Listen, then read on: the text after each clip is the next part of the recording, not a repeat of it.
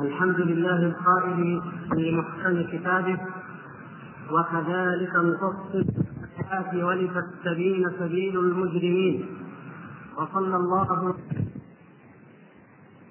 الله تعالى بالسيف بين يدي الساعة حتى يعبد الله وأظهر الله تعالى به الدين وأرغم به الملحدين فأظهر الحجة وأبان المحجة. وترك الأمة على مثل البيضاء ليلها كنهارها لا يزيغ عنها إلا هالك. ورضي الله تعالى عن أصحابه الطيبين الطاهرين الذين أوصلوا لنا هذا الدين وكانوا خير حواريين لخير نبي. أما بعد أيها الإخوة الكرام فالسلام عليكم ورحمة الله وبركاته. ونسأل الله تبارك وتعالى أن يكتب لنا ولكم في هذه الليلة أجر هذه الجلسة التي نحتسب عند الله تعالى أن تكون خالصة لوجهه الكريم. وأن ينفعنا جميعا بما نسمع وما نقول. إنه سميع مجيب. وبعد فالحديث عن الباطنية كان من ضمن الموضوعات التي أراد الإخوان في المدرسة الخيرية في مسجد آل ياسر أن تكون منذ أمد. وقد كان المفروض أن تكون في فترة ما قبل الحج ولكن شاء الله تعالى أن تتعثر الجداول في معظم المدارس أو الأحياء أثناء الإجازة. وتأخر الموعد إلى ما بعد الحج.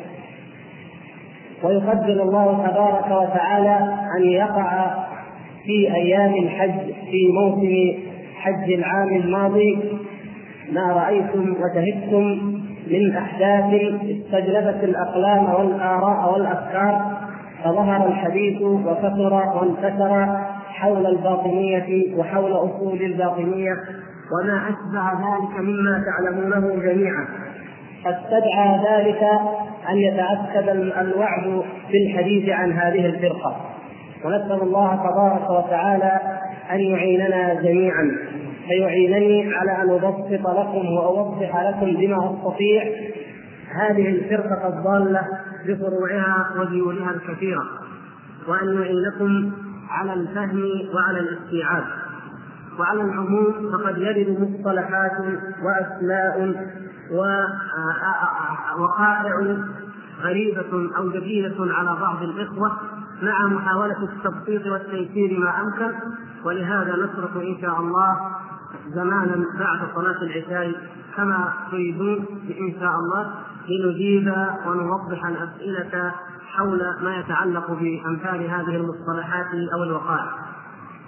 أيها الإخوة الكرام إن هذا الدين محارب مستهدف منذ أن بعث الله نبيه محمدا صلى الله عليه وسلم كما قال جل شأنه ولن ترضى عنك اليهود ولا النصارى حتى تتبع ملتهم.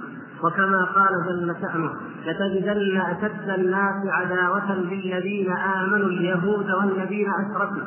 إلى غير ذلك مما ذكر الله تبارك وتعالى ومما تنطق به سيرة النبي صلى الله عليه وسلم فقد أوذي وحورب في مكة ثم تألمت عليه الأحزاب في المدينة من اليهود والمشركين والمنافقين في غزوة الخندق أو الأحزاب. ثم كان تألب الإمبراطوريات العالمية الإمبراطورية الشرقية الفارسية المجوسية والإمبراطورية الرومانية النصرانية الصليبية في الغرب. وكان تعاون جميع أمم الكفر والضلال على هدم هذا الدين ومقاومته. ولكن الله تبارك وتعالى أنجز وعده ونصر عبده وهزم الأحزاب وحده وظهر أمر الله وهم كارهون وأذل الله تبارك وتعالى بدين التوحيد برسالة محمد صلى الله عليه وسلم عروش الطغيان وأذل بدينه الحق ما وضعه جبابرة وكهان الأديان وأبطل الشرائع الظالمة والأديان المنسوخة وأعلى كلمة الحق والتوحيد والعدل في العالمين. وهذا هو السبب الذي جلب عداوات أمم الأرض جميعا من يهود ومجوس ونصارى وصابئة وفلاسفة ومنافقين على شتى أنواعهم. والباطنية أيها الإخوة الكرام ما هي إلا صورة أو مرحلة من مرحلة محاربة هذا الدين ومقاومته ومحاولة استئصاله وإبادته فقد بدأت المحاولة الأولى المنظمة المحاولة المنظمة المخطط لها بدأت بالفتنة التي ذهب ضحيتها الفاروق عمر بن الخطاب رضي الله تعالى عنه. ثم استمرت في زمن عثمان رضي الله تعالى عنه وكان أيضا ضحيتها طلحة والزبير وعثمان بنفسه رضي الله تعالى عنه وتزعزعت الدولة الإسلامية وظهر فيها المنافقون واستشرت فيها البدع رغم أن الحق كان هو الأقوى والأظهر ولله الحمد. كانت المحاولة الأولى على يد عبد الله بن سبع اليهودي الذي أسس كما تعلمون ذلك الدين الذي دخل منه جميع أعداء الإسلام وهو دين التشيع فما من رجل أراد أن يطعن في الإسلام إلا ودخل من باب التشيع ثم يجد السبيل أمامه مفتوحا. ولهذا روى أكثر من واحد ممن ألف في السنة عن المحدث الإمام الثقة ابي الربيع الزهراني أنه كان له جار زنديق ولكن يبدو أن الله تعالى قد من عليه بالتوبة. فقال له ما بالك؟ كنت تدعي الرفض والتشيع ثم أظهرت الزندقة. فقال إنا نحن معشر الزنادقة. ومعشر اعداء الدين قد فكرنا وأردنا أن نهدم الإسلام وأن نحارب أهله فما وجدنا أيسر من أن ندخل من باب التشيع فإن هذه الطائفة جاهلة حمقاء واننا إذا دخلنا عن طريقها استطعنا أن نحقق ما لا نستطيعه لو دخلنا من طريق غيرها. هذا معنى كلام ذلك الزنديق أو الزنديق سابقا. فهذه الفرقة بلا شك نظرا لما اتصفت به كما قال الإمام السعدي رضي الله تعالى عنه لمالك بن مغول يقول يا مالك إن شر الطوائف الخشبية. وكانوا كانت الشيعة يسمون بالخشبية لأنهم اتخذوا السيوف من الخشب وقالوا لا جهاد بالسيف إلا مع الإمام المعصوم الذي يظهر في آخر الزمان. فقال يا مالك إن شر الطوائف الخشبية. لو كانوا من الطير لكانوا رخما ولو كانوا من الدواب لكانوا حميرا وقال طلحة بن مسرف رضي الله تعالى عنه لو شئت لملأت الرافضة بيتي ذهبا وفضة. وأكثر من واحد قال مثل هذا. المهم أن يضع على علي وأن يكذب على علي فيملأ بيته ذهبا وفضة. فمن هنا كان كل عدو للإسلام يدخل فيجد هذا الباب الذي فتحه عبد الله بن سبأ اليهودي. ولهذا من أصدق العبارات التي قيلت في وصف هذه الفرقة وفي التعبير عن حقيقتها ما قاله بعض العلماء حين قال إن التشيع بذرة نصرانية غرستها اليهودية في أرض مجوسية. التشيع بذرة نصرانية غرستها اليهودية في أرض مجوسية. وهذا هذه العبارة التحقيق والتدقيق في مسألة الفرق ومنها الباطنية يظهر صحة هذه العبارة. فإن عبد الله بن سبأ اليهودي هو كما آه، هو معلوم من يهود اليمن وهم طائفة من يهود الحبشة في الأصل الفلاشة من يهود الفلاشة في الحبشة. وكانوا متأثرين إلى حد كبير بالنصرانية وكان يريد أن يضاهي ما فعله بولس شاول الذي هدم دين النصارى بالغلو في المسيح وادعاء أن الله حل فيه وأنه إله فادعى هو مثل ذلك في علي بن أبي طالب رضي الله تعالى عنه. فكانت بذرة الغلو الغلو وتقديس الأشخاص وتأليلهم هذه بذرة نصرانية. غرستها اليهودية لأننا نجد أن وراء كل حركة شيعية أو باطنية نجد أيادي اليهود واضحة جلية كما سيتبين لكم في المرحلة الثانية التي تسمى الباطنية. وفي أرض مجوسية نعم لأن هذا الدين الهدام الخطير إنما نشأ في تلك البلاد المجوسية حيث تظهر الفتن وحيث يظهر قرن الشيطان كما أخبر بذلك النبي صلى الله عليه وسلم في الأحاديث الصحيحة. وتعلمون أنه صلى الله عليه وسلم قد قال أيضا يتبع الدجال من يهود أصبهان سبعون ألفا عليهم الصيادة. وهذا من آيات نبوته صلى الله عليه وسلم. فإن مدينة أصبهان مدينة معروفة منذ القدم بوجود اليهود فيها. وهي المدينة التي خرج منها سلمان الفارسي رضي الله تعالى عنه. هو أصلا من تلك المدينة. فكان فيها يهود ونصارى وكان فيها المجوس أيضا الذين هم أكثرية أهل البلاد. ومن هنا من تلك البيئة التي توجد فيها هذه الأديان ومن البيئة التي كان الحقد الشديد على الإسلام يأكل قلوبها وتغلي مراجلها به من هنا ظهرت تلك الفرق ومنها الباطنية. والباطنية أيها الإخوان تسمى بأسماء كثيرة لأن الباطنية في الحقيقة ما هي بفرقة واحدة. الباطنية ليست فرقة واحدة ولكنها علم واسم على فرق عديدة. فهي في الحقيقة أخطبوط أو شبكة من الفرق. ومن الدول ومن الضلالات ومن الأفكار أراد بها أصحابها أن يجتثوا الإسلام نهائيا. ولهذا قال بعض المؤرخين ما بين مبعث النبي صلى الله عليه وسلم وخروج الدجال فتنة هي أعظم وأشد على الإسلام من الباطنية فهي الصبور دخل في جميع الفرق. وأعظم فرقتين أو طريقتين أو طائفتين دمرت الحياة الإسلامية تدميرا واضحا جليا.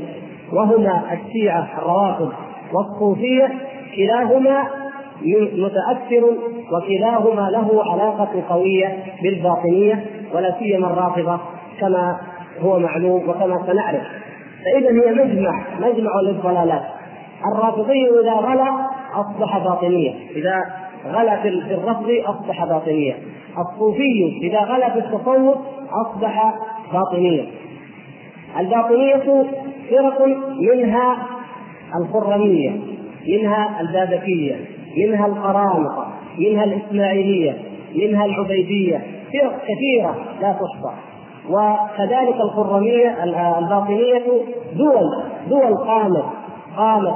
ومنها من أمثلة الدول التي قامت قامت العبيدية التي تسمى الفاطمية وقامت دولة القرامطة وقامت في المشرق أكثر من دولة تحت اسم الباطنية.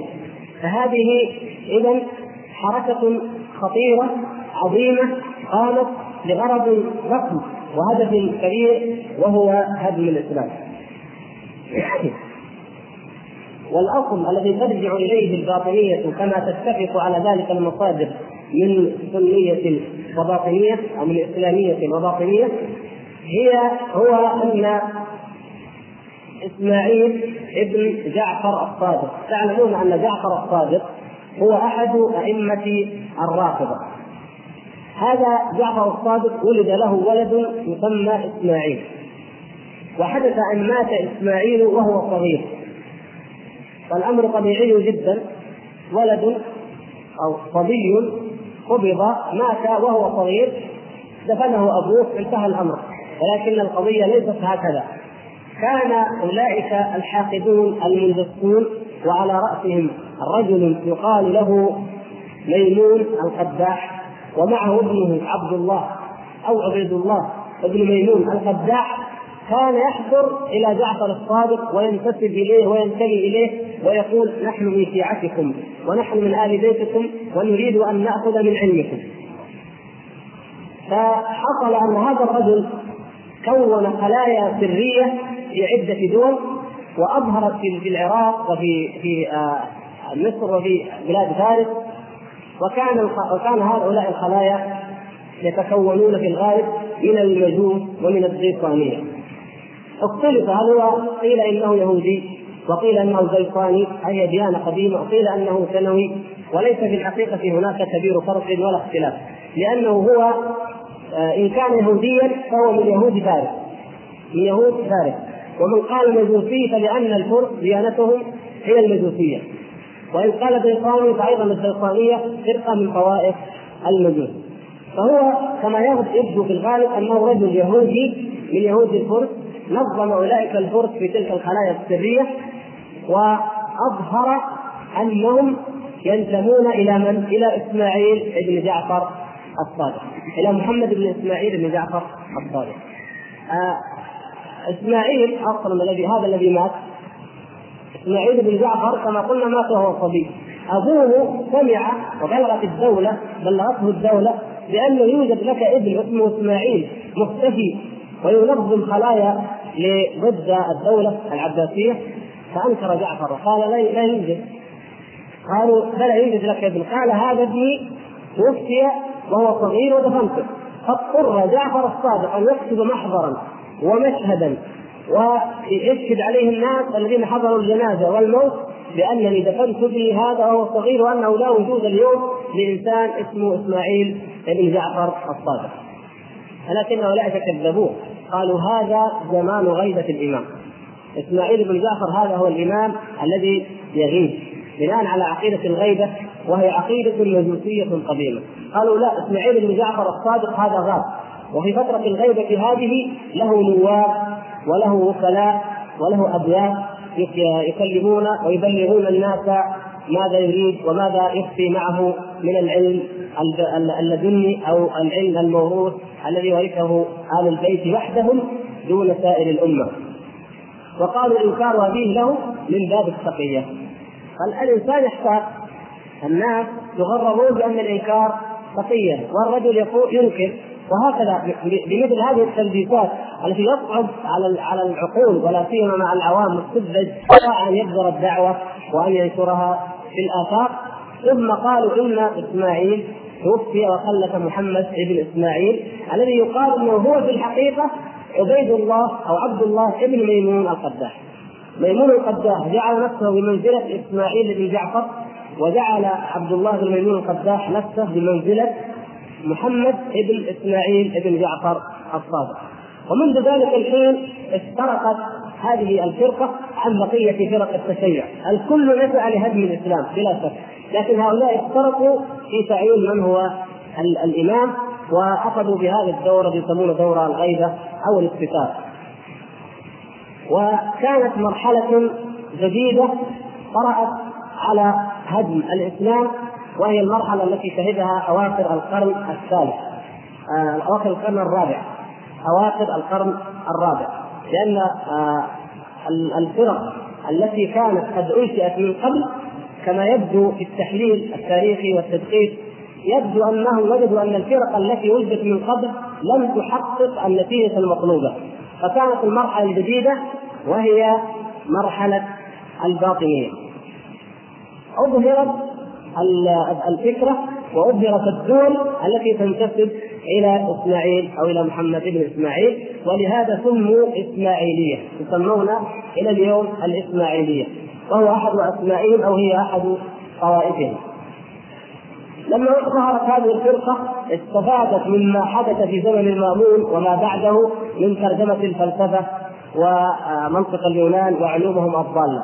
واستفادت من تفكك الأمة الإسلامية ومن ضعفها.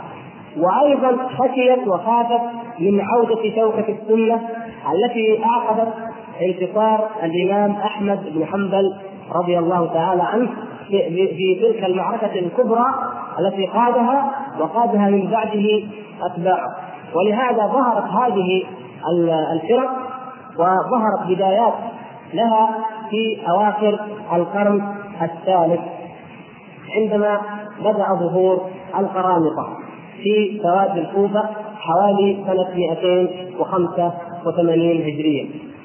بدأ ظهور هذه الفرقة الباطنية الإباحية المجوسية.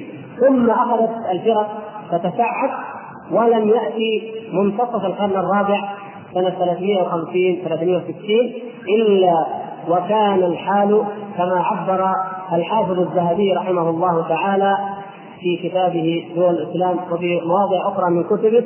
قال في سنة 360 أو 61 قال عم الرفض الدنيا شرقا وغربا. في تلك الفترة استطاعوا أن يجعلوا الرفض يعم الدنيا شرقا وغربا. بنو بويد كانوا شيعة والعبيديون كانوا يحكمون بلاد الشام ومصر والمغرب وكانوا أيضا رافضة وهم في الحقيقة كما قال أبو حامد الغزالي وغيره ظاهرهم الرفض وباطنهم الكفر المحض. لكن كانوا يظهرون أنهم رافضة للسبب الذي ذكره ذلك الزنديق لأبي الربيع الزهراني حتى يقبلوا عند الأمة وحتى ينتشروا.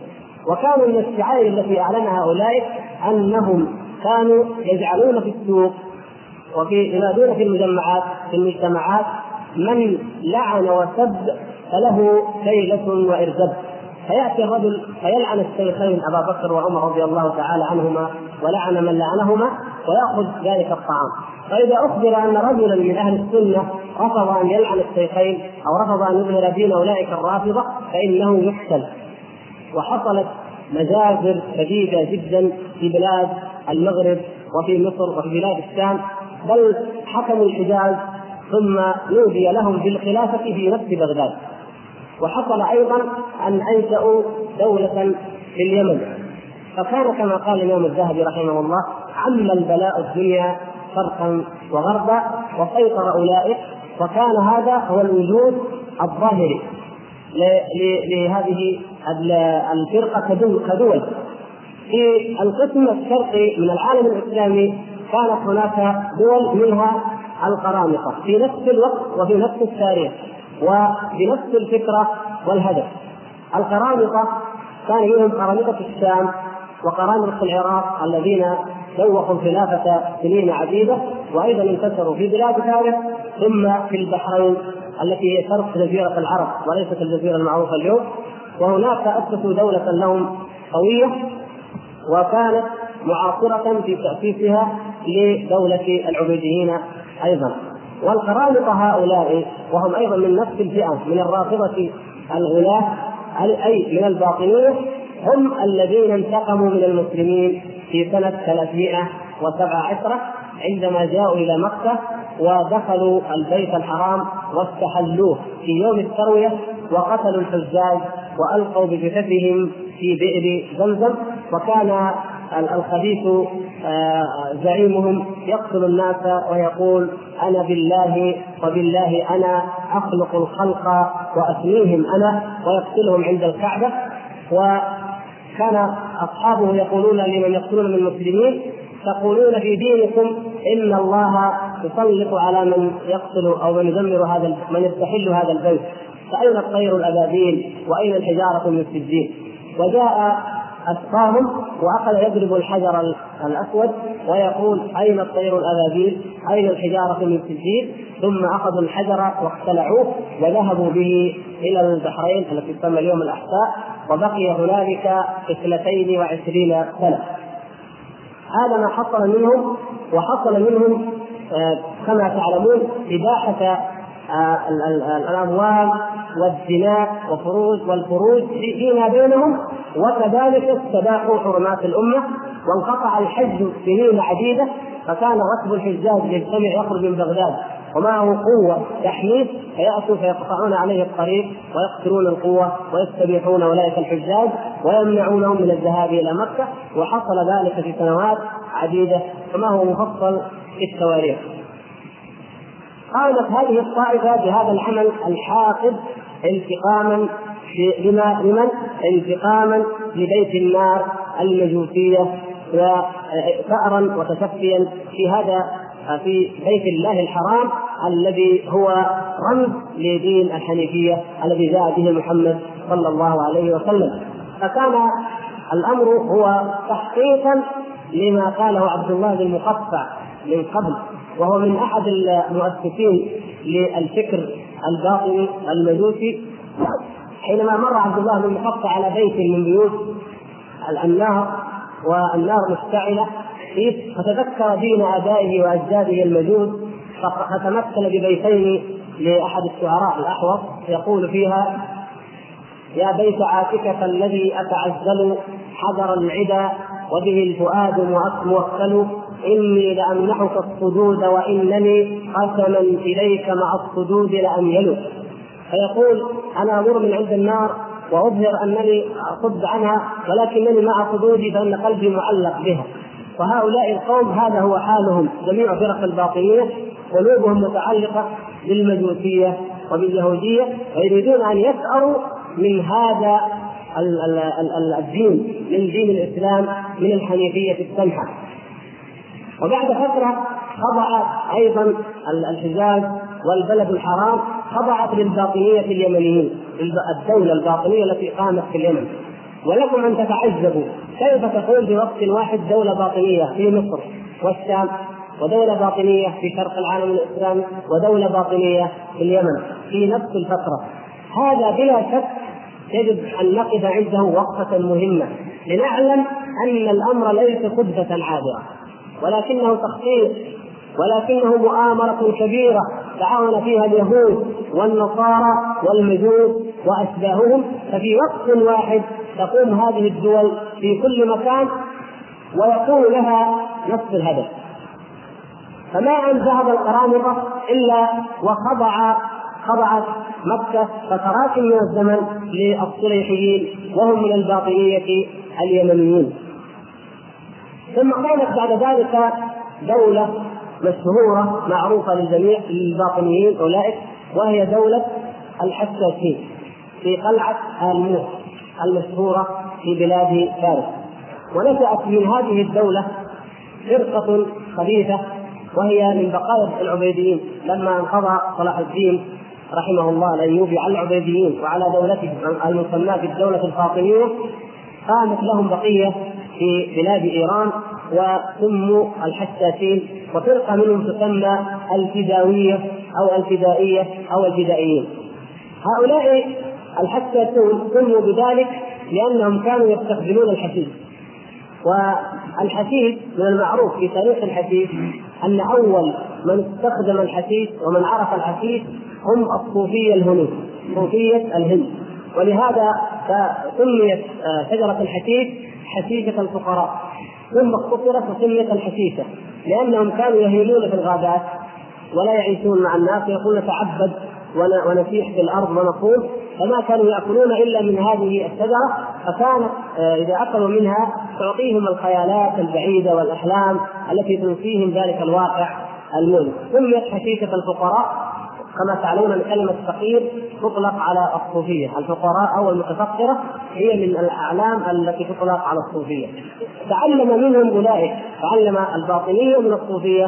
هذا الشيء وعرفوا هذه المادة الحشيش وكان مما استخدموه أنهم يأتون بالرجل أو من العوام أو ما أشبه ذلك. ولا إذا كان لهم تأثير في العامة فيخدرونه بهذه المادة وما أشبهها ثم يدخلون به إلى مكان آه، بستان ضخم طويل عريض وفيه الجواري وفيه الغناء وفيه المياه وفيه كل كل ما يتخيله الإنسان ويحبه ويقولون له هذه هي الجنة.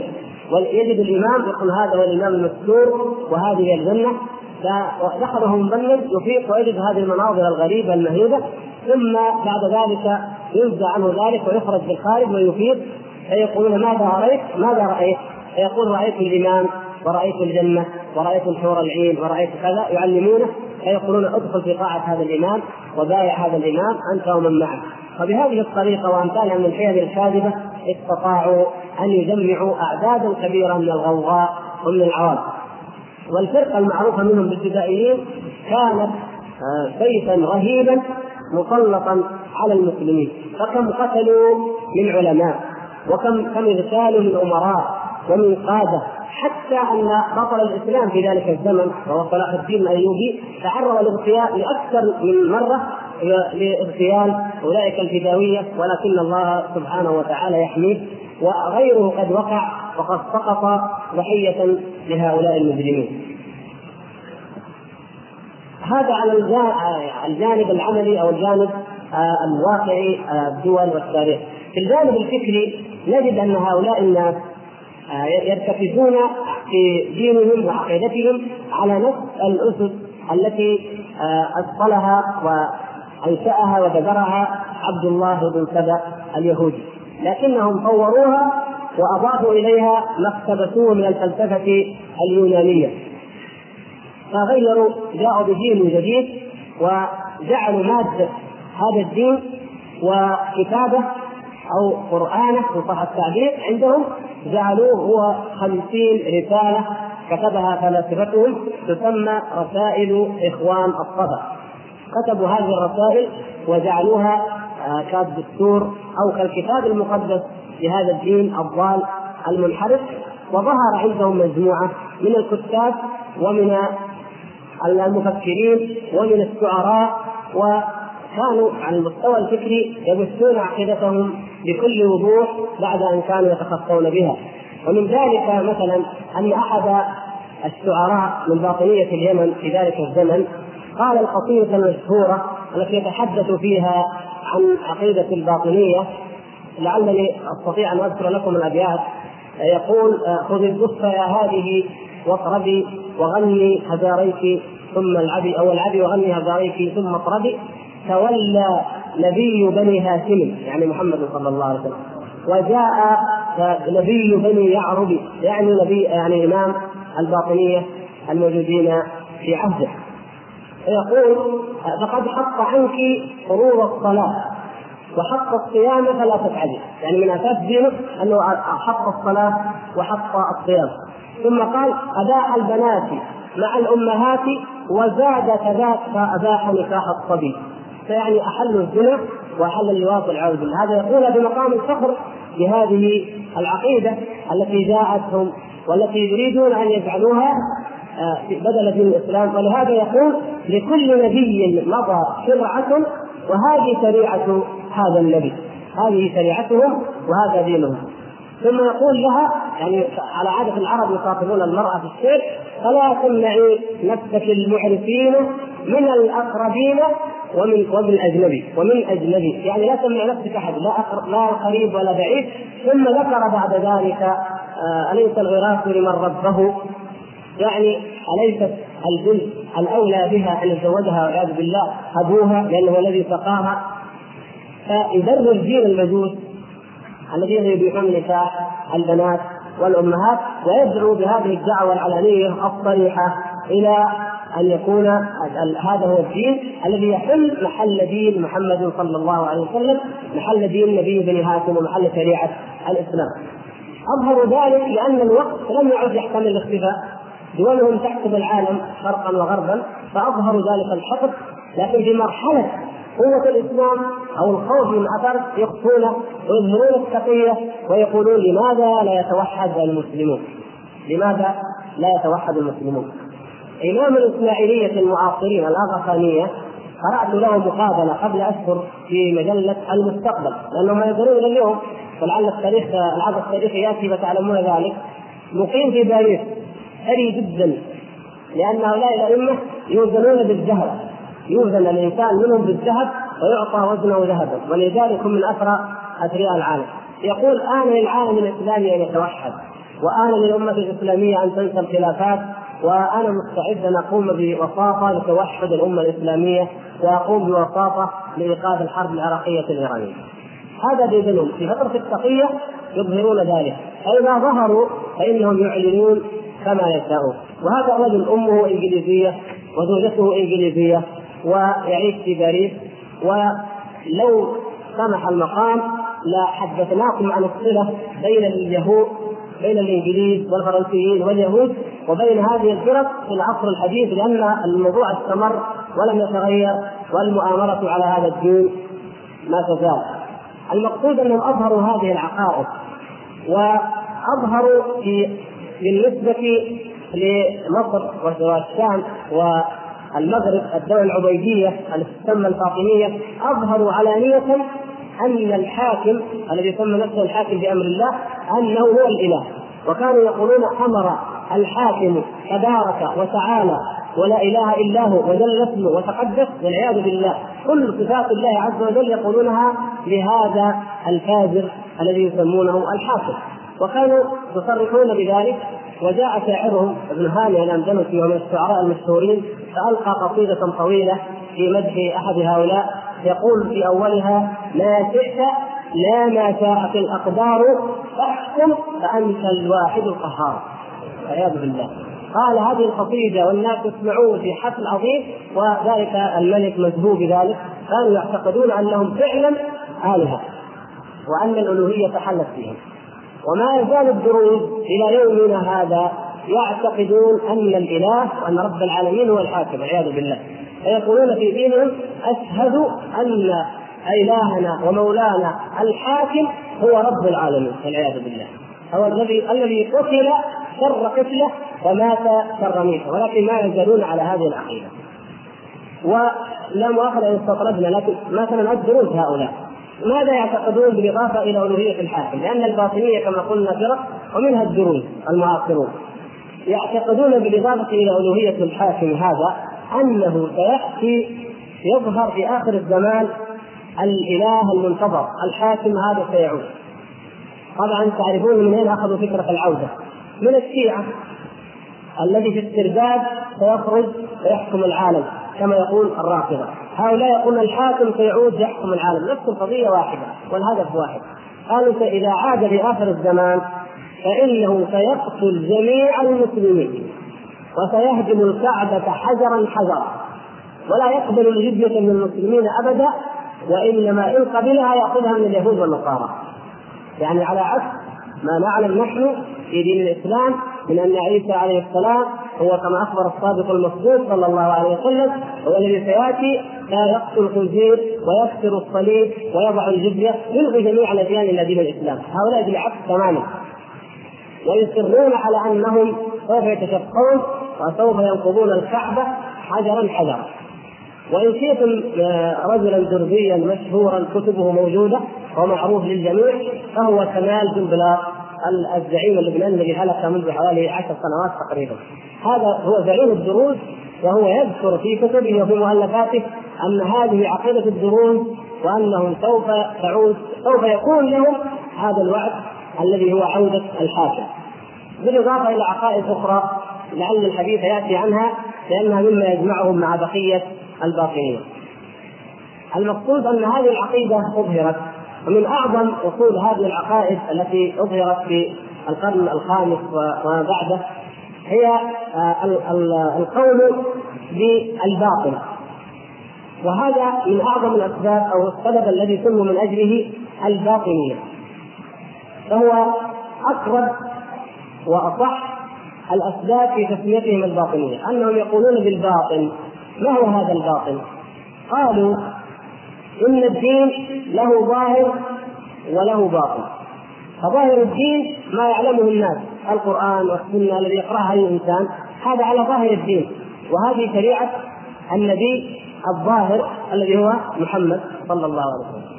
لكن الوصي الوصي على خلاف بينهم في هذه القضية لكن المقصود أن هناك إمام مذكور أو إمام وصي أو هو علي ثم بعضهم يقول لا انه يبتدي راسا من إسماعيل بن جعفر الصادق كما تقدم هذا يأتي فينسخ الشريعة الظاهرة ويحل محلها الشريعة الباطنة. ولهذا ما يبقى من الشريعة الظاهرة إلا الرسول. وأما الحقيقة فإنه لا يعلمها إلا الإمام المستور. ومن ذلك مثلا الصلوات الخمس. الصلوات الخمس هذه العقيدة عند أهل الظاهر الدين الظاهر هو ما ما يفعله المسلمون يصلون الصلوات الخمس يوميا. يقولون لما ظهر اسماعيل بن محمد نسخ هذه الشريعة وجاء بشريعة الباطل. فهذه الصلوات الخمس هي عبارة عن أسماء خمسة مثلا عند النصيرية الذين يسمون العلوية خمسه اشخاص الصلوات الخمس أن يحفظ الإنسان أسماء الآلهة الخمسة الذين يؤلهونهم من دون الله وهم علي وفاطمة وحسن وحسين ومحسن. قالوا هذه الصلوات الخمس. والصيام ليس صيام ثلاثين المعروف الآن صيام ثلاثين يوم أو شهر رمضان. هذا عند أهل الظاهر. هم يقولون لا الصيام في الحقيقة وفي الباطن هو ذكر ثلاثين شخصا أو الإمساك عن أسرار الأئمة وعدم إفشائها ومن يفشي أي سر من أسرار هذه الفرقة والأئمة فإنه يتعرض للموت ويتعرض للقتل. إلى غير ذلك مما اولوه مثلا تاويلا يخرجون به من الملة وهم بلا شك خارجون من الملة أنهم قالوا لا بعث ولا حساب بعد الموت ولا جنة ولا نار. الأمر كله آه، مسألة آه، حسب التعبير الفلسفي عندهم مسألة آه، روحانية مسألة روحانية مسألة خيالية ذاتية. النبوة انكروها وقالوا لا نبوة ولا وحي وإنما هو كيف يفيد من العقل إلى هذا الرجل الذي لديه استعداد وملكة في قبول هذا الفيض من العقل الكلي. الله عز وجل أنكروا الله أنكروا وجود الله أنكروا صفات الله وقالوا لا يوصف بشيء حتى أنهم قالوا لا نقول موجود ولا نقول غير موجود لا نصفه بشيء مطلقا. وإنما الإله الحقيقي عندهم هو العقل الذي يتكون في الواقع من العقول العشره كل عقل خلق الثاني إلى العقل الأخير الذي خلق العالم كما يزعمون أو أفاض على العالم وهذا هو الفيض الافلاطوني المعروف عند اليونان. هذه هذا موجب سريع لبعض العقائد الفلسفية الغامضة التي يربون أصحابهم عليها والتي يعني كما أثرنا نتج عنها وتقوى بها دين الصوفية. مثلا ابن سبعين وابن آه، وابن الفارس مثلا وأمثالهم كانوا يرون أن النبوة مكتسبه بناء على هذا الأصل. فيقولون الإنسان إذا كان لديه استعداد نفسي يمكن ان يصبح نبيا ابن سبعين ذهب وبقي سنوات طويلة في غار حراء ينتظر أن ينزل عليه الوحي وهذا معروف في سيرته. وكان يذهب إلى الكعبة ويرى الناس يطوفون فيقول هؤلاء يدورون كما تدور الحمير حول الرحى والعياذ بالله. كان يقول ذلك وأيضا هذا مذكور ذكره كل من كتب ومن ذكر سيرة ابن سبعين فكان يتوهم ويعتقد أنه يمكن أن يكون هو نبي أو أن يصل لدرجه الألوهية. وكذلك ابن الفارس وكذلك ابن عربي.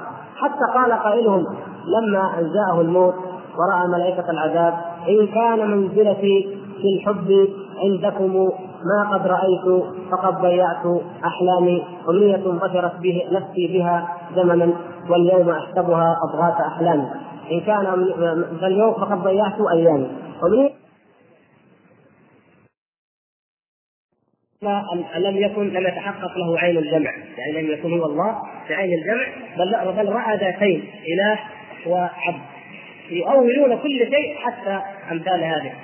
فهذا هذه الباطنية التي وجدت عند الصوفية وعند الروافض غلاة الشيعة عموما ووجدت في الباطنية التي هي الأصل هذه تفسر القرآن كما تشاء. والسنة إن فسرتها فكما تشاء وهي أصلا لا تؤمن بها ولا تعترف بها فكل ما جاء في الكتاب في كتاب الله عز وجل يؤولونه الصلوات الخمس الصوم الجهاد البعث الجنة النار كل ذلك يؤولونه ويقولون نحن نؤول هذا تأويل والتأويل هو العلم الباطن فمن أين أخذتم العلم الباطن هذا؟ من أين أخذتموه؟ هم كما تعلمون هم فرقتان. اللتان ينتهي أمرهما إلى الباطنية. الأولى الشيعة والثانية الصوفية. أما الشيعة فقالوا العلم الحقيقي والذي نعرف به بواطن الأمور وحقائقها هذا موجود في كتابين.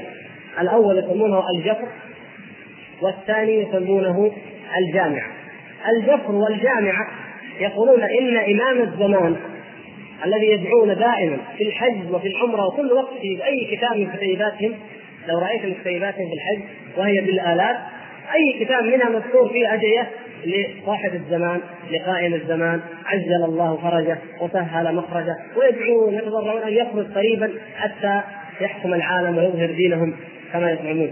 يقولون هذا صاحب الزمان وهو الإمام الثاني عشر الذي دخل في السرداب وكما قال الشيخ إحسان الله الرهيب رحمة الله عليه أنه ذهب إلى تلك المنطقة وجد ما يسمونه السرداب لا يستطيع الفاء أن يدخل فيه يعني صغار أو زف صغير في الجبل قالوا هذا في هذا المكان دخل الإمام الغائب وسوف يخرج من هذا السرداب في آخر الزمان ثم ماذا يفعل إذا خرج؟ سوف يبعث جميع الحكام الظالمين أولهم أبو بكر ثم عمر ثم جميع حكام المسلمين فيقتلهم جميعا انتقاما لعلي البيت يقولون دخل في العلم الباطن الحقيقي مع الجفر والجامعة. فيها كل ما كان وما سيكون من الأخبار ومن الأحوال ومن العلوم ومن حقائق الدين. ولهذا بهذه المناسبة إذا قرأتم لأي رافضي بعد أن صارت قضية قولهم بتحريف القرآن يقولون لا نحن أبدا تعالوا زوروا بلادنا ما عندنا إلا هذا القرآن أبدا ما عندنا شيء. هم يستخدمون التقية. يجب أن نكون منتبهين أيها الإخوان. ما هي التقية في هذه المسألة؟ يقولون إن أبا عبد الله عليه السلام ويعنون به إذا إذا قالوا في كلمة قال ابو عبد الله عليه السلام المقصود به جعفر الصادق. قال لهم جعفر الصادق وأيضا ينسبونها إلى علي رضي الله تعالى عنه وبريء من ذلك بلا شك قال لهم اعملوا بهذا القرآن الذي وضعه عثمان الذي جمعه عثمان والمتخلفون من بعده آه الذي يعني أبو بكر وعمر وعثمان هؤلاء المتخلفون اعملوا بهذا القرآن واقرؤوه إلى أن يظهر القائم من ولدي، القائم أو صاحب الزمان من ولدي فيظهر لكم بالقرآن الحقيقي. يظهر بالقرآن الحقيقي. فالان هم يقولون هذا الكلام أمامنا، نعم صادقين، ما عندنا إلا هذا، ما عندنا كتاب ثاني، صحيح. يقصدون بذلك أن القرآن الحقيقي موجود في السرداب. ومع ذلك في سور واحد منهم النوري الطبرسي قال نقدر نقدر نعرف. يعني ما هو لازم يكون القرآن الحقيقي في السرداب ممكن نكتشف بعضه. سورة الولاية سورة كذا. وأخذوا يأتون بسور يكتبونها بايديهم هجه ثقيمه رشيكه ويقول هذا من القرآن الناقص الذي أنقصه عثمان وعمر وأبو بكر رضي الله تعالى عنهم أجمعين وقبح أولئك المجرمين. فالمقصود أن العلم الباطن إذا كما يزعمون موجود عند الإمام في السرداب. الباطنية يرون ان المسألة. إذا بقت معلقة بسرداب وما سرداب تكذبها العقول. وما تصدقها. تحول الموضوع إلى شيء آخر. قالوا لا القضية ما هي قضية السرداب القضية إنه انتهت فترة ظهور الشريعة زي ما قلنا والآن انتقلنا إلى فترة غيبة آه الشريعة أو باطن الشريعة وحقتها. الإمام الذي إلى الآن مثلا اغا خان هو من ذريته وارثه هذا العلم كما يقولون الإمام هو الذي يملك ويعطي للناس العلم هذا العلم الحقيقي والعلم الباطن. فهو يفسر للناس ويبين للناس حقيقة دينهم وهو موجود أو نوابه وأبوابه موجودون يبلغون عن الناس عن الإمام يبلغون للناس ماذا يريد الإمام ولماذا يتعبدون.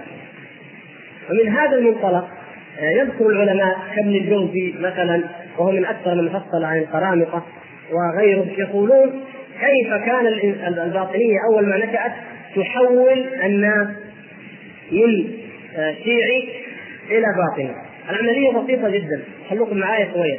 حتى تفهموا المؤامره كيف. يأتونهم إلى الرافضي هذا الشيعي فيقولون له ما تقول في اصحاب محمد؟ أبو بكر عمر عثمان كل قال مرتدون كفار. قال الا من؟ إلا علي والمقداد وأبو ذر واحيانا أربعة أحيانا إلى 12 آخر رقم طيب هؤلاء الناس فقط. سلمان أول ما يدعون الإنسان زي ما قال هذا اللي ربيع الزهراني أول ما يدعون الإنسان إلى أن يكون ماذا؟ إلى أن يكون شيعيا يقولون شيعة دخل في التشيع يريد يرقوه ليكون باطنيا يعتمدون عليه أكثر قالوا له فما ظنك بأبي بكر وعمر؟ قال كذابون ومخرقون العنهم قال العنهم يثقون فيه أكثر فيقول تعال ما رأيك في علي؟ يقول عليه السلام مولانا وإمامنا فيضحكون منه كيف مولاك وإمامك؟ قال نعم كيف؟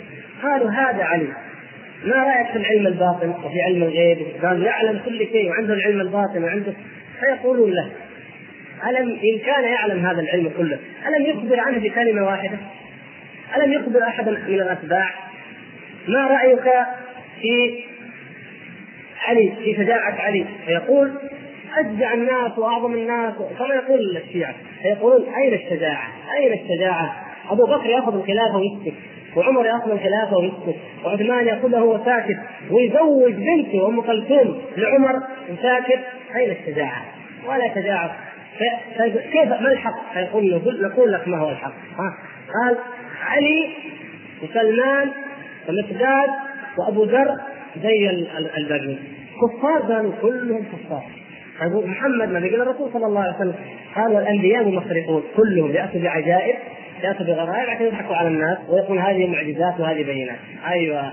فبهذه الطريقة يخرجونه نهائيا من الإسلام ويقول طيب وما الحق؟ قال والحق فيما وضعه العلماء والحكماء والفلاسفة فيلقنونه عقيدتهم. التي كما قلنا تقول لا لا نقول موجود ولا غير موجود لا يأمن بجنة ولا نار ولا كذا ولا كذا فيخرجونه بذلك عن حقيقة الدين. وهؤلاء هم الذين في النهاية يرقون ضمن درجات معينة ويبايعون وهم الذين ينشرون هذا الدين الذين تشبعوا بهذه الفكرة تماما. فلهذا نجد أو نعرف العلاقة لماذا كان الرافضة من أسهل الأبواب إلى الوصول إلى الباطنية. لأنه إذا صدق في الصحابة جميعا أن القرآن صدق أن القرآن محرف وأنه غير موجود الا في استرداد قالوا لا ما هو استرداد. القرآن مع الإمام. المعصوم إمامنا. استرداد خرافة.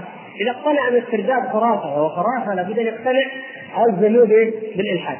اقتنع بسب الصحابة كلهم ما بقي إلا الأربعة قالوا سب الأربعة وغلب عليهم كلهم. فتعال وادخل في ديننا. فمن هذا الباب دخلوا. الصوفية نفس الشيء. يأتون إليه ويقولون أنت لماذا تذكر الله؟ لماذا تتعبد؟ فيقول من أجل الفناء. من الاتحاد بالله افنى في ذات الله فيقولون له وكيف كيف تفنى في ذات الله؟ وأنت ما تزال مثل هؤلاء العوام تصلي نفس الصلاة تصوم نفس الصوم ما تترجى ما تصل لدرجة اليقين فإذا أقر وهم يقولون بأن الغلاة الصوفية يقولون أن الإنسان يصل إلى مرحلة اليقين ويقول اعبد ربك حتى يأتيك اليقين يعني اعبد ربك حتى تستيقن. فإذا استيقنت فلا تعبد الله والعياذ بالله. مع أنكم تعلمون جميعا أن اليقين هو الموت كما قال النبي صلى الله عليه وسلم في الحديث الصحيح في وفاة عثمان بن مظعون أما عثمان فقد جاءه فقد أتاه اليقين من ربه. المقصود يقولون لو جاءك اليقين إذا جاءك اليقين فلا صلاة ولا صيام ولا شيء. فيترك الصلاة ويترك الصيام. فيأتون اليه ويقولون له صدقت صدقت إن أن ان أنك تتحد بالاله صدقت أنك سوف قد وصلت إلى درجة اليقين. هؤلاء كذابون دجالون. كل أصحاب الطريقة كذابون دجالون. يريدون البنات يريدون الصبيان يفعلون كذا. فيشككونه في دين هو فعلا يقبل الشك. الدين هذا بالفعل قابل للشك وقابل للطعن عند أي عاقل من العقلاء.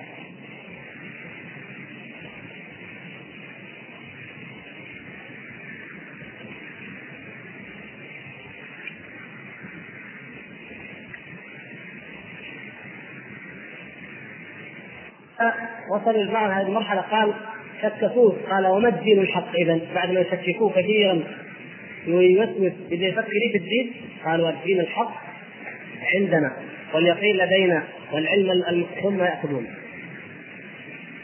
نجد أن كما أن الشيعة تقول بأن العلم اللدني عند الإمام السرداب مثلا والجفر والجامعة أو يتلقون عن الإمام المعصوم يقول الصوفية إننا نتلقى عن الخبر. وجميع الصوفية إذا قرأتم في حياتهم يقول قابلني الخضر ورأيت الخضر وقال لي وكلمني كل شيء. فإذا هذا مدخل ليكون ليتحول الإنسان من كونه صوفيا إلى أن يصير باطنيا. يجوا عليه يشككوه في وتعال. تؤمن بالخضر يقول نعم. أنت تصدق إن في رجل من أيام موسى باقي حي اليوم ليش يبكيك؟ آه ما يدخل. شكك هو والله شك صحيح كيف يمكن هذا الكلام؟ قالوا قال طيب المشايخ يقولوا كذا. قال المشايخ كلهم دجالين كلهم كذابين كلهم وكلامهم صحيح. كيف يشكك طيب كيف نعرف الدين الصحيح؟ غير الشريعة. هو من أول ربوه على أن الشريعة هذا الظاهر. لكن الحقيقة الحقيقة عند من؟ عند أئمة الصوفية. يأخذون عن الخبر وعن رؤية النبي صلى الله عليه وسلم مباشرة كما يقولون يقظة أو في المنام مثلا. فهم دول يكلموه عن شيء هو معطيهم المقدمة وهو الاقتناع بأن الشريعة لا تصلح، الظاهر العبادة الظاهرة لا تصلح. أين الحقيقة؟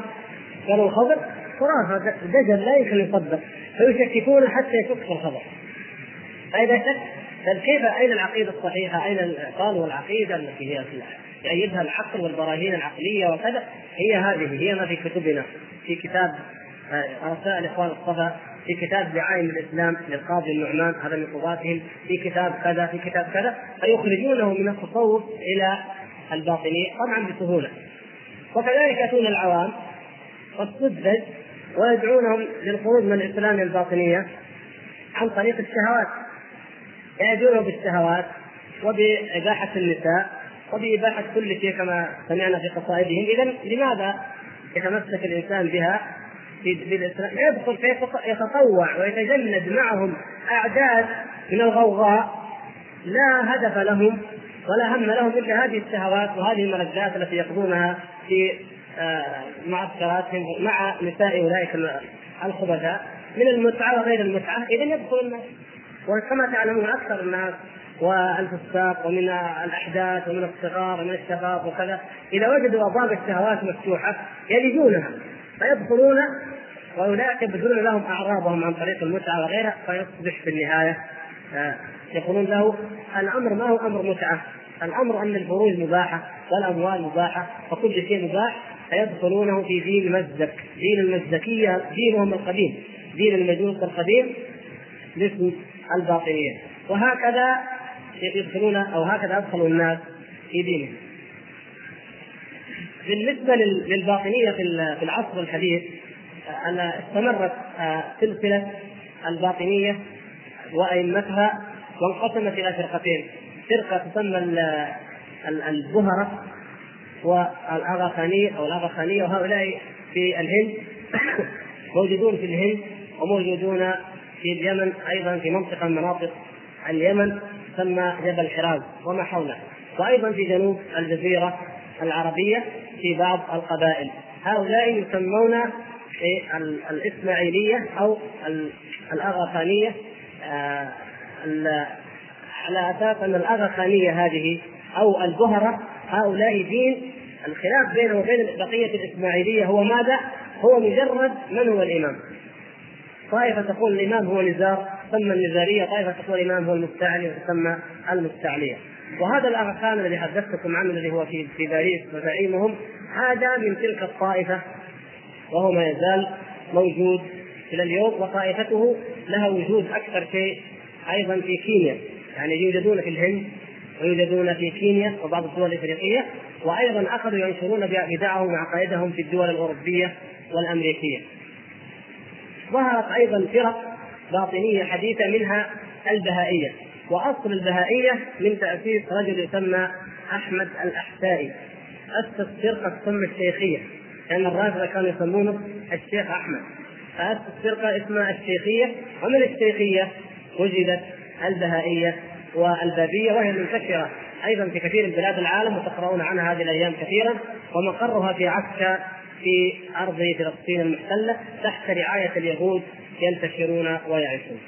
من الطوائف أيضا التي ما تزال موجودة آه، وهي معروفة لكم جميعا طائفة الدروز والدروز يتفقون مع الباطنية في الباطن وفي التأويل ويزيدون عنهم القول بالتناسخ في العقيدة البوذية القديمة وهو القول بأن الأرواح تتناسخ وإنكار البعث وينفردون عنهم بالقول بأن الحاكم هذا هو الإله الحاكم بأمر الله الخليفة كما يسمى العبيدي هو إلههم. هذا مما يميزهم ولهم كتبهم الخاصة بهم ودينهم ومعابدهم الخاصة بهم. أيضا من الفرق الباطنية المعروفة الفرقة المعروفة المسماة العلوية وهي في الحقيقة اسمها الحقيقي النصيرية وإنما سماهم الأفراد سمتهم الدولة العثمانية العلي إلهية. كانوا يسمون العلي إلهية أي الذين يقولون إن عليا إلههم.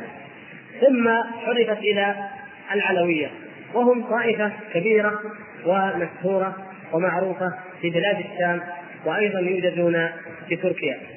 فهذه هي آه، لمحة عجله عن واقع الفرق الباطنية اليوم. وهم كما أسلفت يقولون إننا في دور في دور قمون. الآن هم في دور تقية لأن الأمر لا يستطيعون أن يظهروه ولا أن يكشفوه. وأما علاقتهم بالصوفية وعلاقتهم بالرافضة فلا أظن أنها تخفى عليكم. من خلال ما سبق مما تعلمون غير ذلك الهدف واحد وهو تدمير الإسلام وهدمه وتحطيمه المستقى واحد وهو المصادر المصادر الخرافية المصادر المجهولة إما إمام استرداد وإما إمام مستور وإما الخضر وإما فالأهداف كلها تجتمع في مصادر خرافية مجهولة موهومة تريد أن تفسد على المسلمين عقيدتهم. يتوقعون بذلك لماذا؟ لأنه لو تجرع أحد وقال هذا القرآن باطل لقتله أي مسلم حتى لو كان غير مهتم بدينه لكن إذا قال القرآن هذا له تفسير باطني له معاني غيبية له كذا وكذا أو إذا جاء أحد وقال نحن نحب ال البيت نحن نعظم بيت الرسول صلى الله عليه وسلم نحن كذا يدخلون من هذا الباب. كنوع من أنواع التقيه صلتهم بال بال المستعمرين باليهود والنصارى بالفرنسيين والإنجليز ليس بالشمس في رابعة النهار. الدعاة الإسماعيليون أئمة الإسماعيلية في الهند والقادياني أيضا وهم من الفرقة التي تنحى هذا المنحى كانوا يعلنون في كتبهم وما تزال مكتوبة أننا مع الحكومة الإنجليزية وأنه لا يجوز لأي إنسان أن يخرج عن الحكومة الإنجليزية في الهند وأن يثور عليها. في البلاد العربية انقسموا إلى فرقتين الدروز طول تاريخ الدروز موالين للإنجليز موالاة الدروز لمن؟ للإنجليز النصيرية طوال تاريخهم إلى أن كونوا دولة وهم موالون لمن؟ للفرنسيين يعني هناك نوع من الضغط والتجاذب في العلاقات الدولية فجاء اقتسمت الدول أو اتفقت على أن هذه تأخذ فرقة وهذه تأخذ فرقة. ولهذا فإن هذه الدول النصرانية واليهودية هي التي تدعم وجود هذه الفرق. على مستوى البحث العلمي انظروا إلى إنتاج المستشرقين. والمستشرقون هناك معاجم وكتب كتبت عنهم وعن أعمالهم، هناك مؤتمرات وقفت عنهم تجدون فيها أعمال المستشرقين. بماذا يهتم المستشرقون؟ أعظم ما يهتم به المستشرقون هو هذه الفرق. وعندكم مثال موجود دائرة المعارف التي تسمى دائرة المعارف الإسلامية. دائرة المعارف الإسلامية التي هي في الحقيقة دائرة المعارف الاستشراقية انظروا إلى التركيز الشديد فيها على الباطنية وعلى الصوفية وعلى الروافض وعلى هذه الفرق الضالة وكيف لا يتكلمون عن السنة وعن الحق إلا بمنتهى الكذب والطعن والافساد. هؤلاء أيضا عمدوا وجهدوا في نشر الكتب. هم مع الباطنيين المعاصرين، من الباطنيين المعاصرين الذين ينشرون الكتب آه، مصطفى غالب له عدة كتب عن عن أصحاب هؤلاء عارف كامل أيضا له عدة كتب عن هؤلاء وأيضا عدد منهم من الذين هم باطنية أو إسماعيلية صرحاء أما الروافض فحدث ولا حرج تعلمونهم جميعا ونهايتهم واحدة ومصيرهم واحد. فعلى المستوى الفكري الآن يريدون أن يبينوا للناس ويطرحوا للناس هذا الفكر وينشروه ويعم فيخدعوا الشباب هذا الشباب الغض الذي بدأ يعود إلى الله سبحانه وتعالى وبدأ يعود إلى الكتاب والسنة ليقول له المسلمون أمة واحدة. نعم أمة واحدة المسلمون لكن هؤلاء ليسوا من فرق المسلمين.